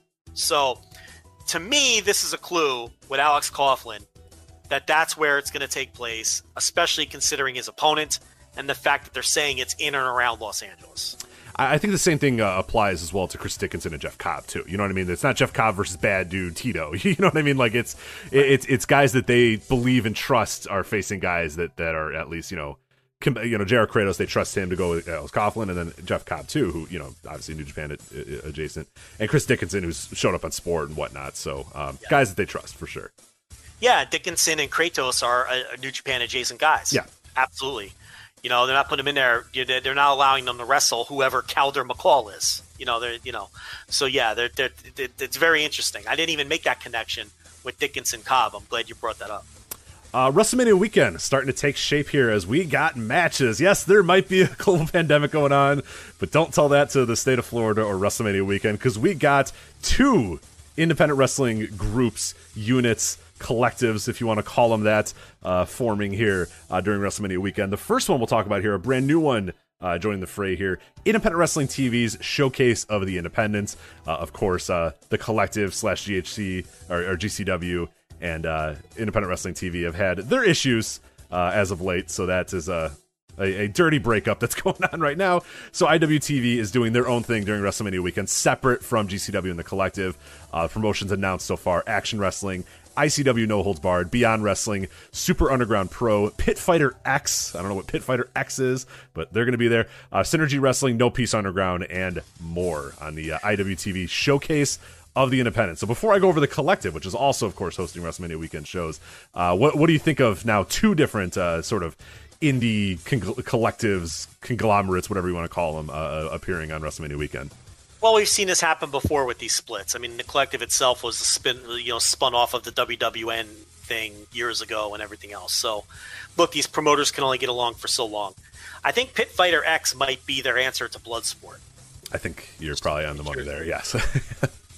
It's also interesting to see how the promotions uh, fanned out. Like, obviously, the IWTV was going to have all the Halesverse promotions like Action, but also I see Beyond. Yeah, I was kind of surprised beyond uh, jumping ship. I think the one company that I circled as as the the, the ship jumper uh, over them all, Synergy as well, because Synergy has done stuff with collective in the past, and they they jump Yeah. ship, quote unquote jump ship here again. Like I, I don't know, I don't know how drawn the battle lines are. I think there's probably certain aspects that are, are, are battle line drawn, but I don't know if like.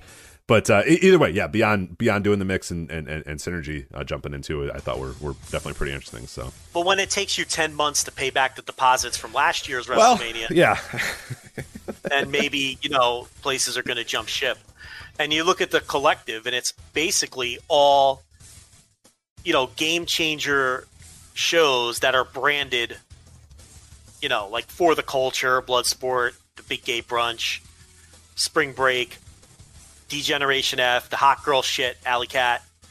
Um, those are all GCW shows, just branded. You know, we you know we've been over that a million times. Um, but then they have the VXS, which ended up on their side, and uh, one or two other minor promotions that are sticking with the collective and Game Changer. So, and then Fake Game Changer is running again as well. Oh, that's right. I forgot. I forgot to add fake game changer. Yeah, they're they're in. Uh, I they're they're being bold as usual. Yeah. so, you know, they're I don't know I forgot what they were talking about. Something about masks or I don't know. They're just like they're they just can't just can't help But who's gonna go They're to these so shows? Like, who's- weird. who's traveling this year to WrestleMania with all this going on? You can't even come in from a foreign country Right. and from a lot of foreign countries. And who do they think? It, what kind of crowds they think they're going to draw? I mean, I think they're gonna do. I mean, they're gonna get people. Obviously, I mean, they did for the collective in Indianapolis, and that was you know even more during a, Yeah, I a guess worse, you're right. a worse I part of the pandemic. I mean, it's gonna be those kind of people, but um, I don't know. It is. It's definitely interesting, and I'm I'm very very very curious what the crowds look like. I know.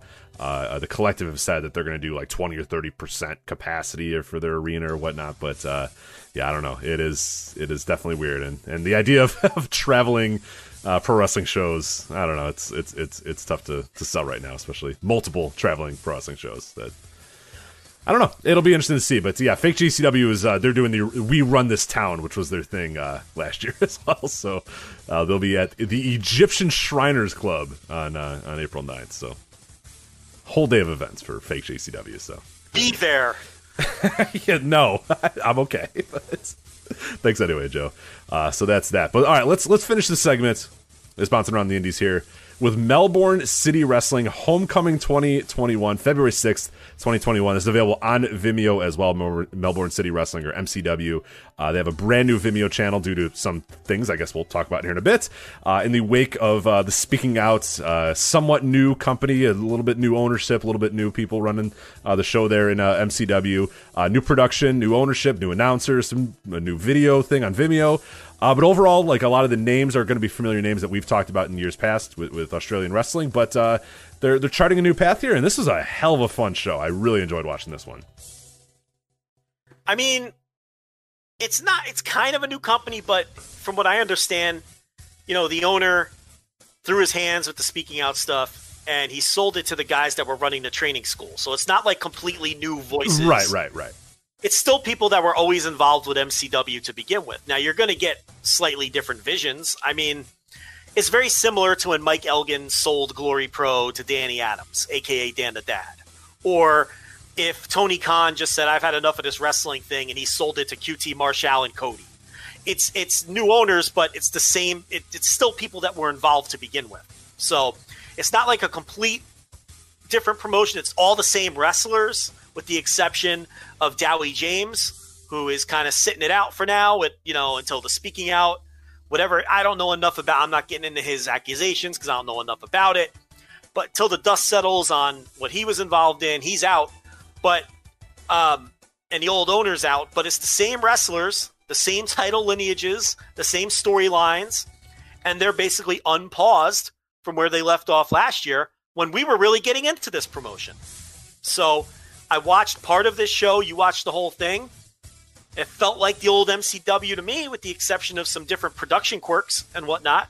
So um, I really liked what I saw. So you want to talk about the production, though? Yeah, so I, I thought, you know, obviously looking like it was, uh, you know, new cameras that were bought in the last, you know, five years is, is a plus. They they kind of had a little bit of the, not necessarily all the way Riptide uh, in in terms of the cinematic feel, uh, but a little bit more like Defy Wrestling in, in, in America, where you know you fill the arena with a little bit of smoke, you you use some nice cameras, you do some, and they tried some interesting shots, and not all of them landed. Some of them were a little weird. They did try to get a little too close uh, on, on some of the shots, and they ended up missing some of the action and the, the you know depth of field as it was kind of blurry uh, sometimes. So they, they definitely a work in progress, but I thought ultimately they tried some new things. They tried to shoot wrestling a little bit different than everybody shoots wrestling, and I appreciate that. I I, I did not mind it. and I don't think it took away from me, and I think it's gonna be it's gonna be something that a lot of people uh, do have to adjust to just because it is different. It is unique from what you get, and pretty much 90% of wrestling is shot exactly the same. So, uh, was it perfect? No, but I, I appreciated their effort here. Uh, and I do think with a little bit of, of seasoning and, and, a few more reps, uh, that their production could be uh, among the best in the, in the entire world pretty soon. Yeah, um, I thought the production was very good. I saw complaints that people, you know, they missed a lot of shots. Production was bad. The cut that I saw looked good. I, I don't know. Um, so I don't have any complaints about the production or the commentary or anything like that. I thought it looked like a slick professional production. And like we talked about at the top, I think this comes across like um, a classy indie. I mean, it's a nice setup. and uh, they got the nice video screen. They have major league looking uh, talent. Uh, they have you know major league working. I mean, guys like Adam Brooks and Slex are major league talent. You know, Mm-hmm. I think they have. Uh, I think a few of the people, maybe all of them, have uh, have like their own themes as well. Like they have a production company that's like making their themes for them too. So uh, that was cool. So Yeah, I mean, this is uh, what we were really getting into this promotion last year when the world shut down, and based on what I've seen off of this show, I'm back into them again. Oh, this sure. is they immediately shoot to the. We always pick on indie wrestling, but this is a promotion that shoots to the top of my list in interest. I will watch every show, just like I watch every Rev Pro show right now. Um, and there's a Rev Pro show that just happened last weekend that I need to catch up on. But um, you know, th- these guys, every show they run, I'm going to watch them because they impressed me last year. And with the new reconfigured ownership that we spoke about, this show impressed me as well. Uh, let's talk about the main event: Adam Brooks against Slex, three stages of hell, traditional Wait, rules. Oh, Slex, comma the business. thank you. I wasn't sure if that was the same guy or the business comma Slex, which they called him today on the show. They are calling him the business, comma Slex, which I don't like. I like Slex, the business, more than the I business Slex. Yeah, as Slex, comma the business. right. That's badass. His Twitter is at Slex the business. Right. You can't you can't have a comma on Twitter. But I believe he is Slex, comma the business, and that's how I am going to refer to Okay, him. I will moving too. So if they want to, they want to say it's the other way, they can go fuck off because that's the way we're gonna call him. Go ahead. Yes. So Slex, comma the business. Thank you. Wins wins the first fall. Traditional rules with his uh, rear naked choke. He has some gimmick name for it. The the buyout or some kind of business theme name for it. I forget what he calls it. But um, you know, excellent first fall. Uh, this really felt like, you know what this match felt like? It felt like prime 2007 work rate ROH is what this felt like. Ironically, two ROH tr- contracted wrestlers, Yeah. but really enjoyed that first fall. And then it was time for Falls Count Anywhere, and I thought, You know, okay, I'm not. Your comp is perfect, and I know we're kind of we're, we're low on time, but it reminded me Yeah. of like an undercard, like a Roderick Strong versus Eric Stevens, like 2007 undercard match. You know, Yeah, just fucking boom, boom, boom, bomb, bomb, bomb, big work. You know, big moves, big you know spots. You know, big like, but not like oh, not just doing shit. You know what I mean? Like real, like Yeah. real had a, a real impact and a real weight to it too. So no, that's that's perfect comp. the kind of wrestling we like. Yes, the shit that I love. was. Yeah. you know and with two guys who look like professionals and look like stars and work like it i mean is that too much to ask Oh God, no, dude. Yeah, exactly. I, I'm glad you said it, but yeah, that was the thing that I that, and the reason I didn't want to call them an indie is because their guys actually look like they've worked out. Their guys actually look like wrestlers. Their guys look like stars. I mean, Slex looks like a million fucking bucks. They do that promo video with him, and he's got his nice glasses. He's dressed to the nines because he's Slex the fucking business. You know what I mean? He's not showing up in a goddamn t-shirt. He's not showing up in a fucking uh, a hoodie. He Slex the fucking business, man. You know what I mean? Big like entrance yeah, he's got the big entrance, the good sunglasses. He looks like a million bucks, and, and Brooks comes out there with his great music and there's smoke everywhere, and he comes out just like boom, boom, boom. And yeah, it is two. This is what pro wrestling are. Is, And and these are what pro wrestlers are. Yes. yes and they can go they're not out there you know blowing spots left and right and, and working sloppy like the mess the, like the you know all that shit that we saw on the 24 hour deal where people convince themselves that it's good but it's not you know what i mean this is a, this was like my god this was such an eye-opener and a breath of fresh air when it comes to indie wrestling to watch a match like this. So they go into the falls count anywhere, and I'm thinking, all right, I'm probably not going to like this because they're going to walk and brawl. No, this fucking rule. No, the no no holds barred part was the best. I love this part of the match. they did the Davey Eddie spot, the superplex. I know. I didn't want to spoil it for you. I, I, I alluded to it a little bit on Twitter and I alluded to it a little bit on our uh, our, our Slack, but I did not want to spoil it for you because I knew you'd love it. And then I, I pop up on Twitter today and I see just all caps. They did the Davies spot. So, Slex hits the superplex, and and Brooke. It wasn't the exact replica, and then Brooks, you know, no sells it, picks him up, and on the opposite side of the ring, he suplexes Slex out of the ring. I was losing my shit. I rewound it four times. What a spot! Um, they set they did the gimmick where they set up the table, and then you forget that the table has been set up, and then uh, Brooks got flipped over the top rope and uh, and went through the table. Just an incredible spot. And at this point in the match, I'm thinking, this is a mu- this is a fucking match of the year contender. How is nobody talking about this match? This match is fucking awesome. Okay, and Brooks wins the second fall by coming off the top of the ladder with the senton. He kind of shrugs his shoulders and says, "Fuck it," and he does the uh, the senton or whatever you want to call it, the flip dive off the top of the ladder through Slex, pins him on top of the ladder. We're tied at one, and then we have our ladder match with the uh, belt hanging from the rafters, and um, it seems like we have the same take. This segment of the match went a little too long. It did, yeah. I was really, I was like, man, this has been a perfect match. Like, I'm ready to really like go on the show and talk about, my God, Joe, the match that you like and it just it the it just kept going and going and going and going. And you have too many hints and a little bit too many teases. I love the effort in this match. I love what they did. And i understand them trying to make this third part like a really big deal and a really fun you know important deal. But yeah it just went a little too long for me. And and it was it was trending towards like one of my favorite matches of the year. And in the end it's just going to be a very very very good match that i really enjoyed uh, because that third fall did kind of drag a little bit. So this was trending towards match of the year contender. It didn't kill the match by any means. I went four and a half. Brooks wins the latter portion and thus uh, wins the match. Um, better than anything by far on the New Japan shows for a point of reference. The best I can't I can't remember the last American indie match that was this good. I mean, this was just it actually was so good and the work was so good and these two guys are so good that it makes the American Indies look even worse when I watch a match like this and I'm like, "Oh, this is what good wrestling looks like." I'm reminded.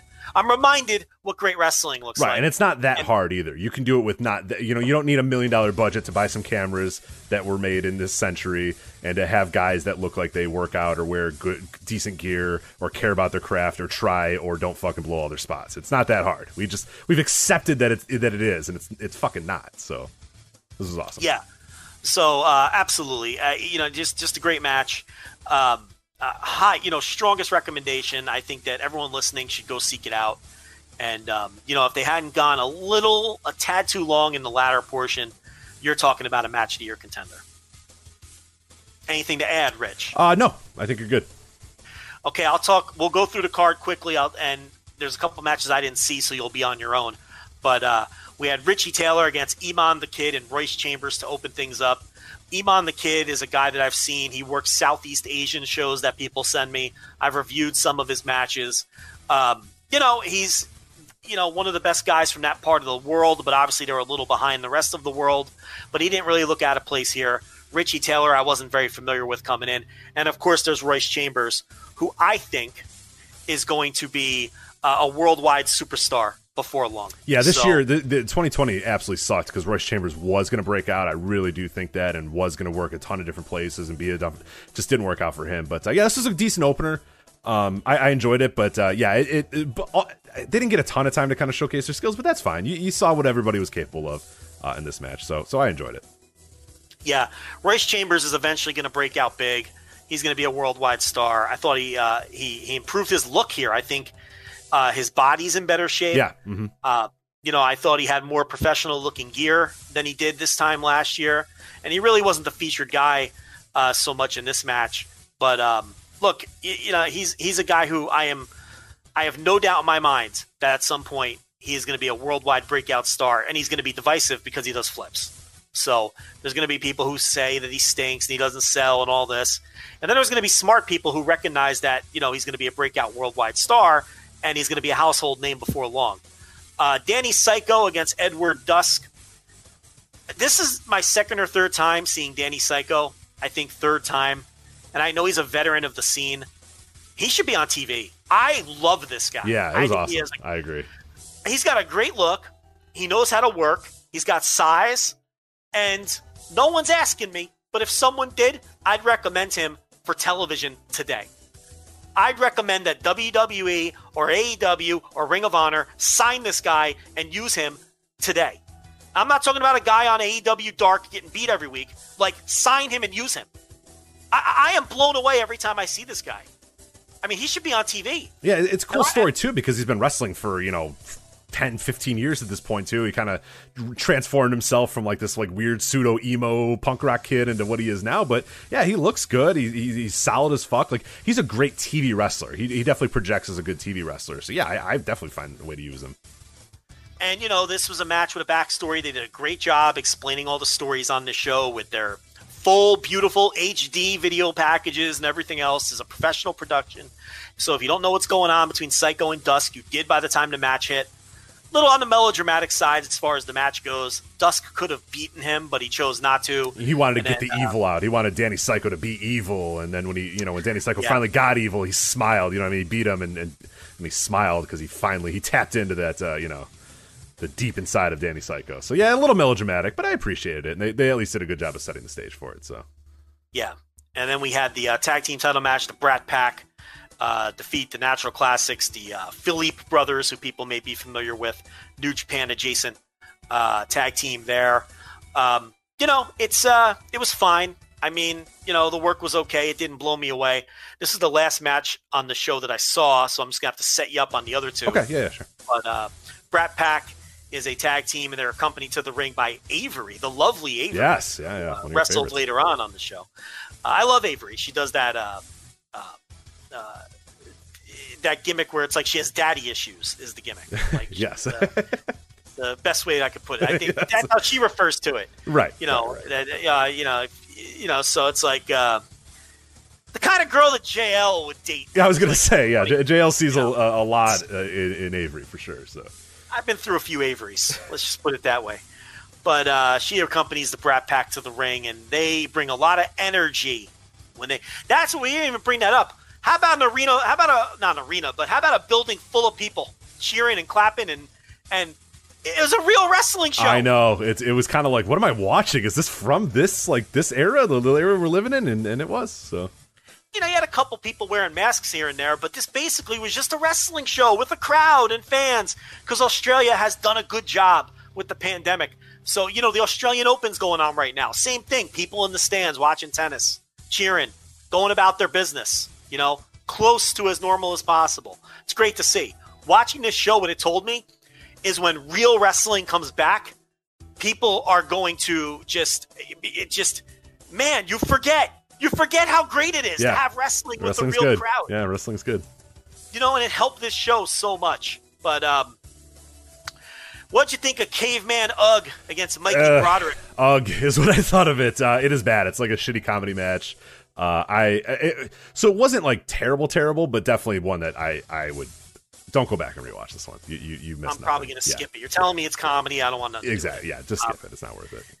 And then the other match, which I also did not see, was Avery, the aforementioned Avery, successfully defending her women's title against Skylar Cruz. I've been super impressed with Avery. I think she's someone that, just like Danny Psycho, I think if I'm AEW, I'm I'm interested in Avery. How'd she look here? Avery looked great. Uh, Skylar Cruz, I'm sure she's very nice, but Skylar Cruz was pretty bad, and they, I think they knew she wasn't very good because they kept this thing to like six minutes. But uh, Avery is really, really good. Uh, as you said, like a really like great charisma, great, uh, you know, she had a, a, a good crowd connection here. Bounces around the ring like crazy. I mean, she is really, really, really good, and I'm really impressed. I'm, I'm really excited to see her throughout the rest of this year uh, because I think that she's got a ton of talent. And, and and this match, I mean, she so carried this match. I mean, it wasn't good. It wasn't a good match at all because Skylar was really, really bad, like really, really horrendously bad. But uh, uh, Avery is is, is, is she's the goods. So uh, she she was able to make this pretty good. Yeah. She has so much charisma. I mean, world's back to normal. I'm somebody like Ring of Honor who already obviously have their eyes on the scene. If I'm AEW, Avery, Royce Chambers, and Danny Psycho, Yes. Mm-hmm. I, I'm giving them a look. I mean, those three. Yeah, we those you already big- got Brooks. You already got Slex. I mean, as far as Yeah. from MCW, yeah, tho- yeah, I'm bringing Royce Chambers in. I'm de- bringing Danny Psycho in. I'm bringing Avery in. And I'm bringing Brooks and Slex for sure. They're they're major league, you know. And Brooks is again, Ring of Honor already has their tentacles here with Brooks and Slex. Um, you know, I, those three though, I think are major league for sure. But um, what I've seen of the show was very good, and um, back in, and I'm going to keep up with them. And this is what we talked about last week. It's like just, you know, maybe we just need some new indies to sink our teeth into. And there's a couple other we have our eyes on. That Yeah, yeah. Some people sent us some and some recommendations. There's actually one that I watched like two matches from, but I don't have enough to, to, to talk about. But uh, Yeah. I, I we are listening to you guys, and don't worry, we are we are watching it. But so I'm, I'm I'm I'm gonna watch some indies that I enjoy or or want to enjoy or I think might be good. If you know people tell people that I respect tell me they're good, I'm I'm gonna check them out. So um, Yeah. we'll see. Hopefully, more positive indie talk moving forward on the show. So that's it. We did it. Went a little late, but that's all right. It happens. So That's it for us. Anyway, all right. VoiceOfWrestling.com, VoiceOfWrestling.com slash Patreon. That was a very abrupt uh, way to fade out the uh, the headstrong there. But anyway, uh, that has been bouncing around the indies, and that has been the episode of the Voice Wrestling flagship podcast. Po- uh, VoicesWrestling.com, uh, at Voices Wrestling on Twitter, VoiceOfWrestling.com slash Patreon. That's it. We got to go. Joe Lanza, Rich Kraetsch. Talk to you later.